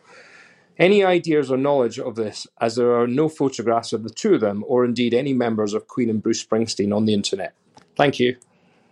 Springsteen was playing at Wembley in the River Tour, and it was um actually he said 1980. Sorry, Alex, it was 1981. It was. There we go. Hmm. not to be uh, not to be an anorak, but it was uh, it was in June 1981, um, and it was just before we went off to do Hot Space uh, we were given tickets and passes to go along to the show, John and I, and because um, I think it was Harvey Goldsmith was promoting him, who was Queen's promoter. So we go along and we see the show from the, excuse me, the celebrity enclosure, which is kind of on the side of the stage. And he did it in two parts because he used to play for over four hours. Yeah. yeah. Do two. And I think he still does, doesn't he? Springsteen. He's plays like anyway, I mean, great show loved it. And then um, I go back with John to the bar and we're just having a drink. And then Bruce's manager comes up and he said, Oh, would you like to come along and say hello to Bruce? You know, yeah, all right. And um, so it was, yeah, okay. So we go down the corridor and we're shown in this room, and there's a massage table in it. And um, because he put physically so much into the show, he had a a masseur on tour with him, you know, mm. and it smelt of that kind of liniment that used to yeah, the oil. Yeah. Uh, when you played football back in the 60s, yeah. sort of into your muscles, you know. Anyway, uh, lo and behold, along comes Bruce uh, a few minutes later, and there was like a couple of beers. Do you want a beer, guys? Yeah. And then we just sat there and chatted. And um, he was a big fan of Queen. You wouldn't you wouldn't expect that. No, um, not at all. No. Then, yeah. Again, you know, he's a musician and he's a great musician. So makes sense. Yeah, yeah. It's, it's like, and you know, it's 1981, so Queen were like the band, mm-hmm. and I think. Uh, I think we spoke about because in Alex's question he said, "What do you talk about?" and stuff. Mm-hmm. Um, and it was basically about I think South America. We'd just come back from South America and whatever, and how well that had gone. And Bruce was saying, I think he said he liked Crazy Little Thing. That's right, he, um, which would be more of a Springsteen type of song. Yeah, and it was all just very relaxed and easy going. And mm. meanwhile, you've got half of the world, half of London out there, you know, baying to say hello to Bruce Springsteen, and he's in there with the bass player from Queen and his roadie. I mean, um, but Alex said, um, you know, oh, do you have any photographs of that? And the thing is, is that in those situations, you you would never do that. You would yeah, never yeah. take a photograph. It's not like now where you've got your phone and oh, I mean, there were unwritten rules. You know, I mean, obviously I took pictures of the band in the studio on that, but that was fine because they knew me and they knew I would only take it at certain times, or often they would ask me to take them. Mm-hmm. It's the same as when we did Under Pressure. I didn't take a single picture because I thought, well, I can't, you know, impose. Mm-hmm. And, you know, if I come in there with my camera, it's going to be like, fuck do you think mm. you're doing? Yeah, or whatever. Course, yeah. And all, yeah. out of respect for David and whatever. So you just didn't do those mm-hmm. things. Mm-hmm. Um, mm-hmm. You you had unwritten rules between you know with the crew and the band and and that sort of family thing. You you didn't. Uh, you know, let secrets out. You didn't allow outsiders in. Mm-hmm. Um, so it was very much, you know, uh, a protection thing. And um, yeah. so no, I mean, I didn't even have a camera. Um, and why would I have a camera when I went to see Bruce Springsteen? Yeah. Realistically, so yeah. too busy watching. I was, hanging, I was hanging out. I mean, of course, it would have been wonderful to have mm-hmm. had that. But you know, really, to answer your question, Alex, you just didn't do those kind of things. Yeah. Um, it just wasn't done back then, um, uh, and we didn't even have mobile phones. You know, so yeah, uh, yeah. Shock oh, yeah. Um, so yeah, we didn't, um, you know, uh, do that kind of thing, and um, yeah, we spoke about um, oh Bruce's band, and I remember John saying how much he liked um, the drummer Max Weinberg, and I remember John sort of doing these. Um, you can't see it, but it's me trying to play the snare drum. He just the timing of his snare just comes slightly off the beat. Uh, yeah, it's playing behind. Yeah, if you think of like Born in the USA and all that, which I know was later, but um, just he just got this. I mean, he's a wonderful, wonderful drummer, mm. you know, and um, and he liked Clarence Clemons, a sax player, and um, yeah, and then it was it was just a, a chat, and that was it, really. Um, yeah. I can't. I wish I could give you more, but that's as simple as it was. Yeah. Um, but it was great. But thank you very much for your contribution to the cancer charities, and uh, I can just tell you that Bruce was the nicest guy. I mean, he was just. Yeah really, really great. And all the people who work for him say how nice he is, mm-hmm. supportive of the crew and stuff. And, and I met him again in LA, uh, I think the following year or something, uh, in a hotel. And um, and he recognized me and he came up and said hello. I couldn't mm. couldn't believe it, you know. Oh, that's so, awesome. Um, yeah. No, yeah. top bloke, top yeah. bloke. So uh, yeah, Springsteen's yeah. amazing. Uh, thank you, Alex. Thank again. you, Alex. Thanks, Alex. I'm sure. Um, sure that I'm sure you you've got all you needed from that answer. Um, so, um, um, Peter, um, we want to sort of guess move kind of forward again, um, to the Magic Tour. Um, you know, it, it's probably our least favorite Queen tour that you know, us, you know, on the podcast here. Um, but I know you'd retired um, after the Works tour, you know, to focus on your photography, and you were called back by the band, um, and you accepted to come back for the for the Magic tour but you sort of alluded to it being slightly different when you came back. You know, um, yeah. so what what had changed for you then, Peter, on that last tour? I think, I mean, the Magic Tour was m- mainly outdoor shows, uh, summer tour, and it was the biggest tour of Europe that Queen had ever done um. In terms of audiences and venues. And obviously, it was buoyed by Live Aid, you know. Sure. Um, yeah. It was. Uh, uh, clearly uh, them back up, you know, in in the public uh, public eye and and everyone wanting to see Queen do Live Aid, if you sure. like. Yeah, yeah, uh, yeah. Mm-hmm. You know, it, it, certainly wasn't that the Magic album was so wonderful. Everyone wanted to come and see them. Yeah, but yeah. I think it was the fact that people realizing what a great live band they were. So yeah, yeah. So it was big. And I think it was also, um, you know, a little bit of a watershed time in the business. Sponsors had started to come in um, yeah. and sponsor tours. I think we had Harp Lager was um, mm-hmm. a sponsor and a few other um, people. And um, so it was becoming a little bit more corporate. And um, the stages were bigger and the gigs were bigger, but there were a lot more people around. And on the, all the other tours, you pretty much knew every single person who was on the tour. Yeah. You know, you knew, knew their name and they knew you.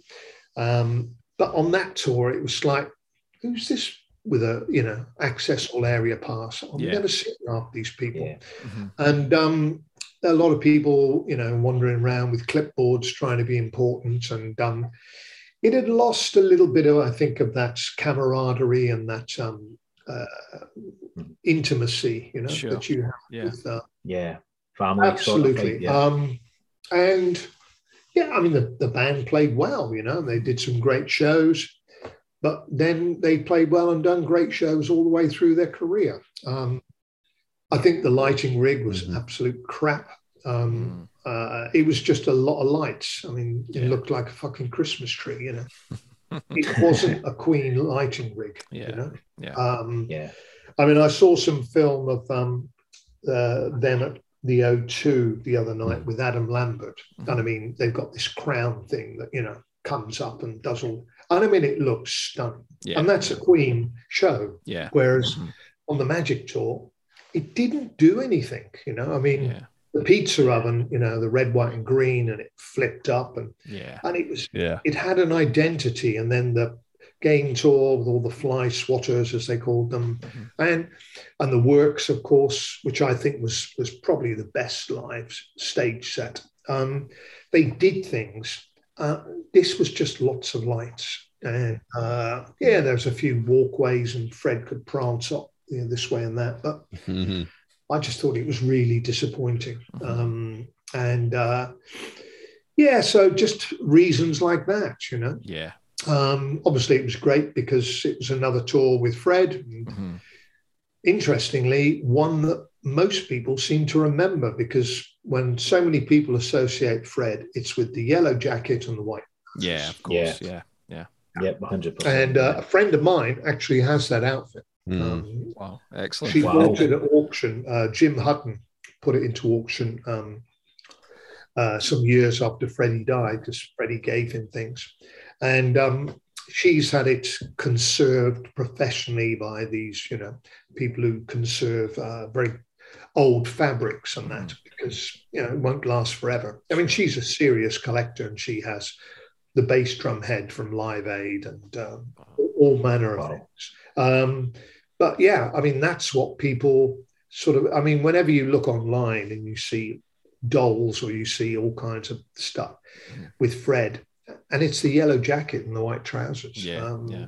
And so it's become synonymous, you know. Mhm. Um, but yeah, it was it was fine. I mean, um, it was similar crew. I mean, the, the close crew was, yeah, pretty much the same. Mhm. Um, but yeah, it had just become a little bit corporate and two things Yeah. going on, and um, yeah, um, Yeah.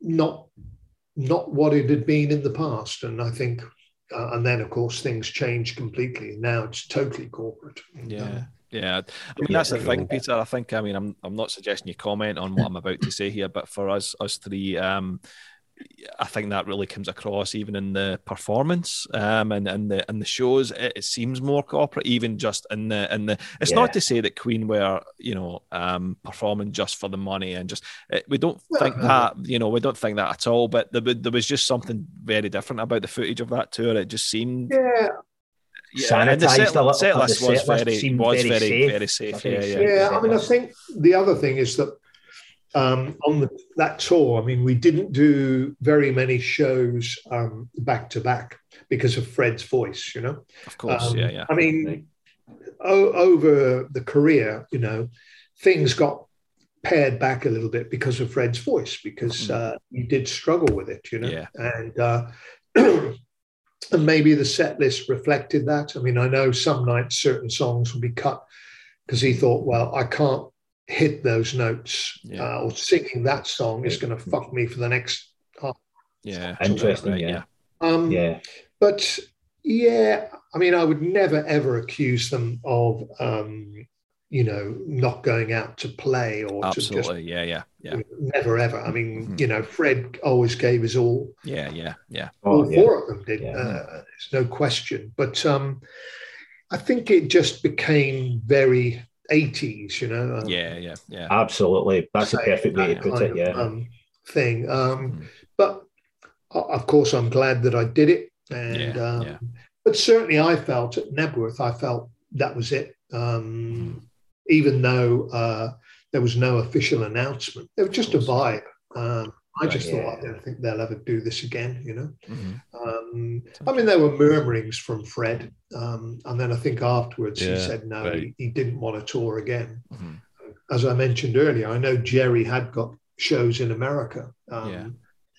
You know, potentially penciled in if they thought, oh, this is great. Well, let's go and do a few. Maybe they could start to break America again. But Yeah. of course, Fred's illness was, uh, you know, not long uh, coming after that. Yeah. And um, Hmm. yeah, whether Yeah. he knew, who knows? Uh, there's a lot of conjecture about that. Yeah. But I mean, also the fact that the guy was almost 40. Um, I Mhm. mean, he, Yeah. 40th birthday was just after the end of the tour. I remember going to the party and, Yeah. you know, and he was, he used to smoke. He used to, you know, drink vodka, do various other things weren't very good for him. Yeah. And yet he could run around on stage like that. You know, he's Yeah. Yes, amazingly fit. better than, you know, any of the crew. Yeah. Um, so, you know, it takes its toll. Mhm. Um, and I'm sure he would have continued and done some creative things, but he wouldn't have pranced around in a leotard, that's for sure. Yeah, he, he, he said as much. Yeah, Didn't want to He do said it. that's Uh, too he old always and said obvious that. and stuff, yeah. I think he would have done maybe, uh, uh, you know, soundtracks, mo- movie soundtracks, Yeah. Yeah, kind of it would have thing. been awesome. other projects with other artists. I could have seen him in later life doing maybe a, a cover of classics, you know, like Sinatra cover, Yeah. those, yeah, yeah. you know, with a piano or something. But or he would have painted or he would have designed things. Yeah. But whatever he would have done, it would have been creative. Uh, oh, yeah, been absolutely. something, you know, to Yeah. yeah, uh, fulfill himself and what he wanted. Yeah. Um, I mean, obviously, he did the Montserrat Caballé thing, which Yeah. was great, and Uh-huh. I know how much that meant to him. Um, Yeah. but yeah, maybe some producing, whatever, but uh, he would have never become, I think, a sort of parody of himself. Um, Yeah. Yeah. We'd Yeah. always want to be And if he could, forward. if he yeah. felt he couldn't do it, then he wouldn't do it. You know. yeah. Yeah, yeah, absolutely. So I think he was very true to himself like that. Yeah, indeed. No. Yeah. Um, so Peter, you've talked about um, there was a, a few bands trying to poach you um, when you when you were a queen, you know, to get you to come over to to work for them. Was was there any? Can you reveal any of those bands, or is Yeah. there, can you talk about Well, that anyway? I think it would be ungallant to to do so. I mean, I had some big bands. Yeah, I mean, I mean, Thin Lizzy. After Thin Lizzy toured with Queen, they wanted me and Chris to go and work for them. Um, We actually had a meeting with them, but yeah, it was uh, not really going to be. But I had personally, I had several other big touring bands who uh, wanted me to to go, but yeah, I don't know. I mean, I stayed loyal, and um, Yeah. yeah. I'm glad that I did. I mean, I'd worked with other bands, so Sure. it wasn't as if I didn't know what it was like. But Mhm. um, uh, but yeah, I mean, it either didn't feel right or whatever. So, um, Yeah. but no, it's nice to be, you know, um, looked at in that way and, and absolutely. respected enough that people would want you to to do that. Um, Yeah. So, but I, I wouldn't do it anymore. You know, I don't think. No. I don't think I could cut it these days. you know, Yeah. so- Yeah, But that's a that's a testament to obviously how how great you were at your job, and even even the fact that Queen did ask you back for the Magic Tour. That you know they you know you obviously were exceptional at what you did. Well, I think what happened was, um, you know, I'd left to become a photographer, and I'd told the band, and um, they were all very surprised. And then it was Mhm. like, um, oh, well, you know, we'll give you more money, we'll sort it all. I said, no, no, it's not about money. It's Yeah. about me wanting to do something else for myself. Mhm. Um, you know, of course, more money is always nice, but it's it's not that. I'm not leaving because uh, you know I'm I'm going to get you to give me more money. I'm Yeah. leaving because I, I decide I'm you know going to be 30 soon, and I want to um, uh, you know have a change in my life. And Mhm. this has been great, but I want to be creative, and I want you know to be able to do something that satisfies me. Yeah. Um, absolutely. Yeah, so, and to be fair, you know, they respected that. I mean, Fred, uh, it was very difficult to talk to him about it. Um, you know, I tried to sit down with him and, oh, don't worry, dear, later, later, we'll chat. No, I understand. And it was very difficult because he often did that. He put his head in the sand when it Yeah, was yeah, yeah. And then one day it was just like he said, So you're leaving then, I? And I said, Well, yeah, you know, Fred. Right. okay then, oh, right, okay. But I, I, know you'll, I know you'll be as professional as ever. I said, well, of course I will, you know. Mm-hmm. So, I mean, I'm glad that I did it in that way. Whereas I know that other guys uh, walked away, uh, some got fired, whatever. Um, mm-hmm. So I'm glad that I did, you know, um, did it the way I did. And um, yeah. but when it came round to the Magic Tour, I think all of the band took took it for granted. Well, Ratty will come out on tour with us again, and it was oh, like, really well, ah. Um, yeah. Well, no, and it, it had all been set up that I was going to do it. And then um, I met with Gerry Stickells, and I said, "Well, no, I'm not going to do it. You know, I mean, I can't keep coming back. I can't mm. keep, otherwise, I'm never going to get any rhythm going. You know, yeah, exactly. Yeah. And I'm trying to, you know, get clients. I'm going out of my portfolio, hustling, trying to get some work. It's yeah, it's not easy, but if I come out on tour, I lose that momentum, and I have to almost kind of yeah. starting again. Mm-hmm. Um, and I think they were quite surprised. And then Freddie said, "Oh, oh, so they're going to get, well, they'll we'll get new people in or something." And Fred said, "Yeah, but you'll come to rehearsals and you'll brief them and all that, and you'll even come to some of the shows." I'm like, "Well, yeah, but, but to view, you know." Um, but yeah, I'll come to rehearsals, and you can pay me a consultancy, you know, yeah. because that, you know, I, I, need to make money. I'm freelance now, and um, so I think that was it. But it was it was when I was hanging out with Billy Squier in London. He was over and I was helping him out doing some stuff he was recording and, and he was paying me. And it was good because I needed some money because the photography business had been expensive to set up. And, mm. you know, there was only little scraps of work and, you know, you got to invest a lot. And, um, and then we've been hanging out with Fred and then Fred came and rewrote Billy's songs and a couple of great tracks together. and um, and so I was seeing a lot of him again, and that was great. But you could tell he wasn't happy. And um, and other people had said he's really not happy. You know, you're not going to be on the tour. And yeah. so, God, you know. And then it was a kind of emotional arm twisting from him. Mm-hmm. And I remember uh, we we were up all night at his place and playing stuff uh, with Billy. And I think Billy said to me, he said, I, I think you should do this, you know, and I, oh, I don't know.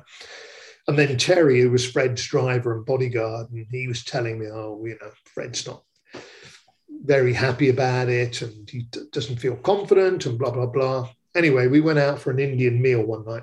Um, and it was a place Billy liked in, in Notting Hill and Fred liked his Indian food. Mm-hmm. And we were there, and I just thought, okay, anyway. Uh, and Terry and Billy had gone off to the loo or something, and uh, I was just there with Fred, and I just said, okay, Fred, I'll do your tour for you. And he was, oh, thank you. He said, you can have anything you want, anything. you know, I'll do it, and I'll be paid, you know, freelance rates, but yeah. that's it.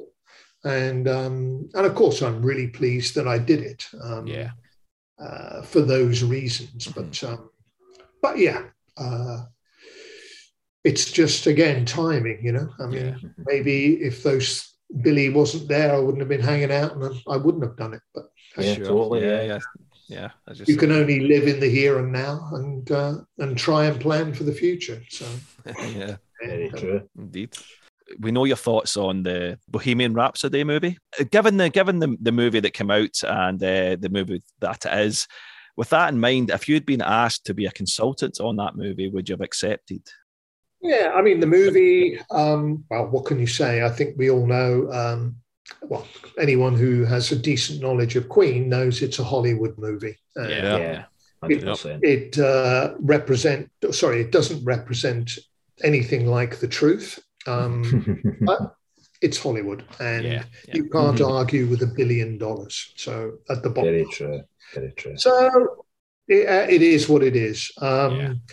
And you mentioned if I'd been asked to be a consultant, would I have uh, done it? Well, of course, if they paid me and they'd said, well, you know, he has a good freelance rate. Yeah. But I don't know why um, they didn't. Well, it's not that I have an issue with it personally, but I don't know why they didn't actually ask anybody who was there at the time. And they know, yeah, probably because maybe scared. Uh, they like seem yourself, to have, yeah. I think the official consultant was a tabloid journalist who'd written um, a yeah. book on Freddie and a book about Queen or something. Yeah. So whether that person was the expert, I guess. But yeah, that's it. That says it all. I was going to say there that they probably didn't want people like yourself because they they know that you would be stopping them constantly saying, "Well, that didn't happen. That didn't happen." Maybe, maybe so. Yeah, um, yeah. I know Mack was um, interviewed or spoken to with uh, Peter Morgan, who did the original screenplays. Mm. Um, which I know were very. I mean, I know that the screenplay that that he came up with, and it's very different to what the end thing was. Sure. Um, and uh, in the end, I think he got very pissed off and actually told him to fuck off because yeah. He felt that uh, whoever was in charge of it didn't understand film and mm. uh, you know story arcs and yeah, whatever. Of course. Mm-hmm. And I think. I think we all know that they tried to cram in everything into, uh, you know, a two-hour film. Yeah. yeah. And tick this box, tick that box. And, but the, it's the music that carries it. And um, yeah. the quality, the sound quality in the cinema was was brilliant. Oh yeah, it was, that was impressive. Yeah, that, that, mm. but you know, as a piece of film, um, yeah, it's Hollywood. It's throwaway, isn't it? I mean, um, absolutely. The guy who plays um, Brian, I think, did a, an excellent job. Oh, I agree yeah. with that. Yeah, yeah he's, good. He's good. I think he was very good. Yeah. Um, I think Rami Malek, uh, I think it was always going to be difficult. Mm. But I think the main thing is because he doesn't really look anything like Fred. And um, yeah. he's quite small. I mean, Fred was quite small, but I mean, stocky. It just doesn't have that presence. And yeah, absolutely. I never felt in during the film, uh, watching it, thinking that's Freddie Mercury there. Sure. I just felt that's a bloke who's an actor mm-hmm.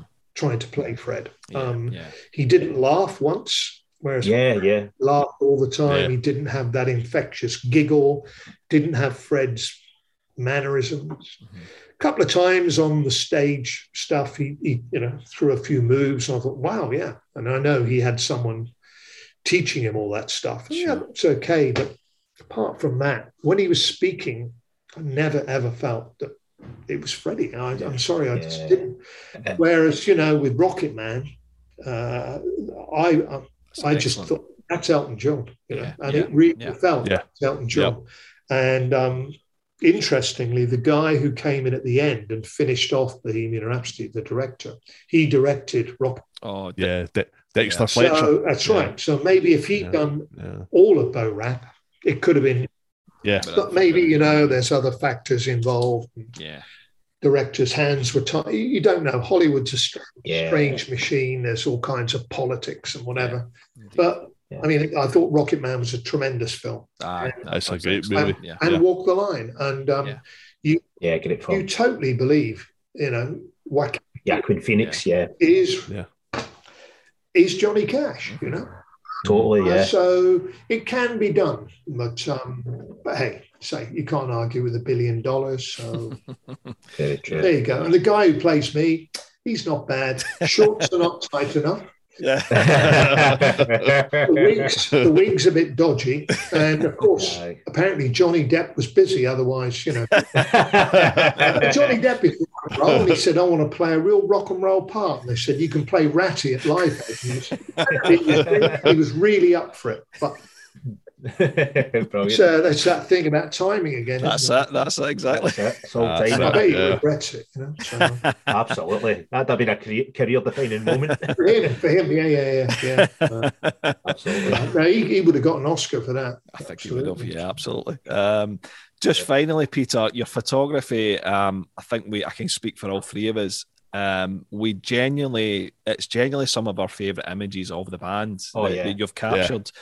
Um, there's just something about them that we don't see in other other images of the band, and yeah. um, the, the, they're, they're beautiful images. And I just wondered if there's any particular favourites that you have. I know there's the very famous one of Fred with uh, Augustiner, uh, you know, Lager, which is uh, probably my favourite picture of Freddie. Yeah, mine's yeah. as well. Yeah. Yeah, I mean, well, you're, you're all very kind, and um, yeah, uh, various other people. Um, I think your your listeners have said very nice things about my photography, and mm-hmm. yeah, it's something that evolved, um, and I kind of learnt in a way over the years I was with Queen. You know, to be a photographer, um, not just taking pictures of them, but you know, being on tour, traveling, and all that. And it was the fact that, oh, Ratty, you've got a camera, take some pictures. Yeah. And because it was me, they never felt threatened. And yeah. um, they knew that I wasn't going to take anything untoward or catch them with their trousers down, so to speak. Mm-hmm. Um, and also because they saw all the pictures, so they could edit them, you know, chuck sure. them away, whatever. And, you know, it's quite an intimidating thing having a camera with a long lens pointed at you. Um, mm. So you can understand why people tense up a little bit. I know it's part of the game when you're famous. However, um, it is something I think that a lot of people aren't necessarily comfortable with. Mm. When it's like one of your family, you know, and you're goofing around and get the camera and then you go, hey, you know, yeah, yeah and you do yeah. things. Relax, and I yeah. think it was that relationship that, that allowed me to do that. Mm-hmm. Um, and yeah, at times I would direct them, um, and you know, you could get them to do different things. Um, of course, I wish I'd taken so many others and thought that would have been a great time. But hey, it is what it is. And I've got the archive, and um, actually next year there should be a photo book coming out. Um, Ooh, lovely. And it'll be obviously my pictures of the band, but also you know pictures um, of say some of the gigs mm-hmm. of stage passes, itineraries, you know, a picture of New York as it was in the 80s, you know. Oh, lovely. totally different. sort of, you know, balance up things, um, like the Rockefeller um, Center in New York, which is where uh, they played Saturday Night Live. So yeah, yeah. and then I got I got the running order of Saturday Night Live. So oh, so all kind of things that you know Queen fans will hopefully like, but then other music fans might think, well, that's really interesting, you yeah. know, and like, uh, I don't know, sort of midwinter truck stops, you know, in. America in the 1970s, and just yeah. those kind of evocative images to give you, yeah. as I did in my book when I wrote about these things, you know, mm-hmm. trying to take you on that journey and, and kind of give an insight into what it was really like, you know, and mm-hmm. all the madness and the, but you know, through the images to to make it um, I don't know uh, give it some authenticity somehow. Sure. Um, yeah. So yeah. you know you can via osmosis or whatever you can get yeah, it just into kind of connect. Yeah, uh, yeah, yeah, into that vibe. So yeah, um, yeah. So yeah, so that will be interesting. Um, and the picture of Fred with the beer, yeah, the Augustiner. And after my show in Munich in November, I mean, it's just gone crazy. I mean, it's just been astonishing. And Augustiner themselves now want um, one for their boardroom. And uh, oh, oh brilliant! That's uh, and they are actually they're fifty percent family and fifty percent charitable foundation, um, nice. or forty nine and fifty one or something like that.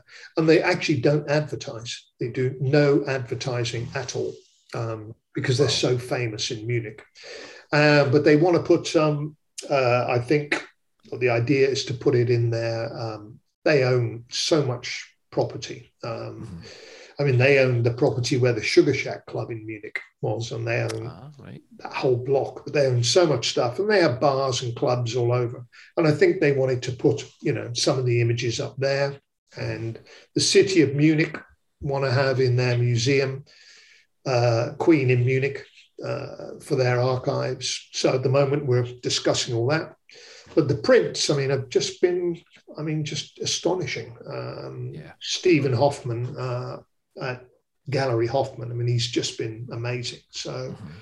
yeah, up to 50 by 50, you know, which it looks wow. it looks amazing. I mean, yeah. my partner who's from Munich, I mean, she said uh, you know, she's not a big Queen fan. I mean, she knew the band. I mean, we met in 1979 when we first went there.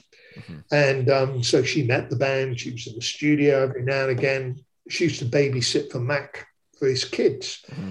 And uh, we're, we're still very close with Mack. And she's close with his, his, his wife. And whenever I'm in Munich, we get together. And she said, um, I'm not really a Queen fan. She said, but when I saw that picture of Freddie with the beer, big, she said, "Wow, I'd want to have that on my wall." So yeah, yeah, it's an awesome, yeah. it's an awesome. And, I mean, when it gets bigger, it looks, it does look even better. So uh, the texture of his leather jacket and his hair and the zip and yeah, so that was a fortuitous moment in time because I didn't say, Fred, hold the beer and hold it so we can see the Augustiner label. You know, mm. yeah, that was just just just the way it happened. That yeah. was just uh, another one of those moments. Yeah, eh? absolutely, yeah. another one of those very fortunate moments. So yeah, yeah uh, it's they're still selling very well, and yeah, it's it's just very gratifying that people want that, you know, and. um yeah, that that would be one of my favourites. Um, and uh, what else? Um, the one there's a shot I did where um, I put a camera in the lighting rig and I fired it from overhead, and you can see all the band below. I think I did it in Japan, but um, not sure if that was in any shows. But I like those a lot. They give yeah. it different perspective and you see the audience as well mm-hmm. and when you take it up really big you can see all kinds of detail um, Amazing. and and it was my idea to do it to set the camera up and fire it by a remote control with a really wide lens so yeah that gives me a lot of satisfaction um, shot with roger with the drum sticker on his head oh uh, yeah that's, that's oh, yeah. i really like that and i wish i suppose I'd love to have got all of them because those stickers they just went on the equipment cases, you know. Mm-hmm. So guitar, bass, drums, yeah. and piano, and I'd love to have had all four of them with the stickers. Four just, that would have been excellent. Yeah. hey, you can't have everything, can you? Yeah, indeed. Hi there, Mr. Hince. Peter. Ratty, isn't it? It is really. You always be a ratty. Um, I don't have a question. Just wanted to say thank you um, for for doing the job you did, for being greasing the wheels of the Queen machine, for doing your job to the best of your abilities, which left those four guys able to do their job to the best of their abilities, which in result made my life better and the life of millions of Queen fans around the world, I'm sure, also. Uh, thank you for coming on this podcast as well. These guys are brilliant. Um, they're Queen fans. They get it. They're, they, they, they are proper, proper heartfelt fans. And we are all the same, as listeners out here that, that, that get involved with them. They've built a brilliant sense of community out in the world. They made Twitter a better place, for goodness sake. So thank you for coming on here as well. Um, and that's it. So thanks, man. Really, really appreciate the work you did. Thanks for doing what you did. Thanks for doing what you do. Thanks for being you. Um, and uh, it, it, yeah, thanks for helping make the world a better place. You know, not many people can lay direct claim to that. So, hats off to you. Cheers, man.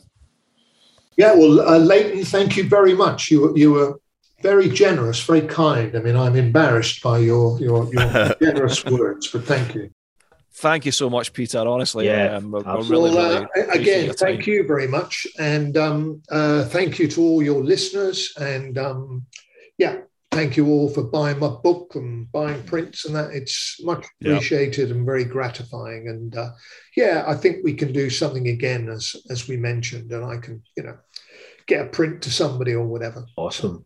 Um, thank you very much, and uh, you know, all the best to everyone, and stay well.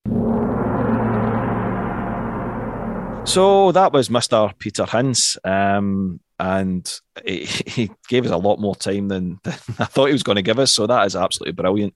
Um, gave us two hours worth of chat there, you know, and, and some some great stories, some interesting wee things that absolutely, that, you know, yeah. I, I, you yeah. know I, didn't, I, didn't, know about, you know, um, even Queen having dates booked in the in the states. I know, that's really cool, uh, really interesting. After the fact, you know, even after after the Magic Tour is said, you know, so mm. quite interesting these little little nuggets. Um, and uh, yeah, no, I really enjoyed that, guys. Um, yeah, he's so, a really, really nice guy, man. I, I mean, really I mean, good man. I mean, just letting the man speak. I mean, it's just like you know, there's no yeah. point us um, interrupting, you know. So um, he's more interesting than us, so there's no point us. Yeah, definitely. That's, that's yeah, exactly. You're not one to listen to our shit. Yeah, that's it. Mr. Peter Hince. Absolutely, um, the man in the know.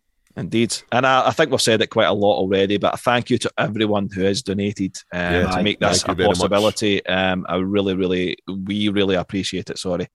And as we said at the start of the episode, if you have enjoyed this podcast, please donate to the Macmillan Cancer Support page, the Just Giving page that we have set up. If you're able to, that would be fantastic. Thank you very much.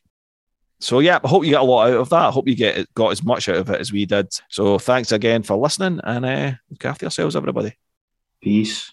Bye.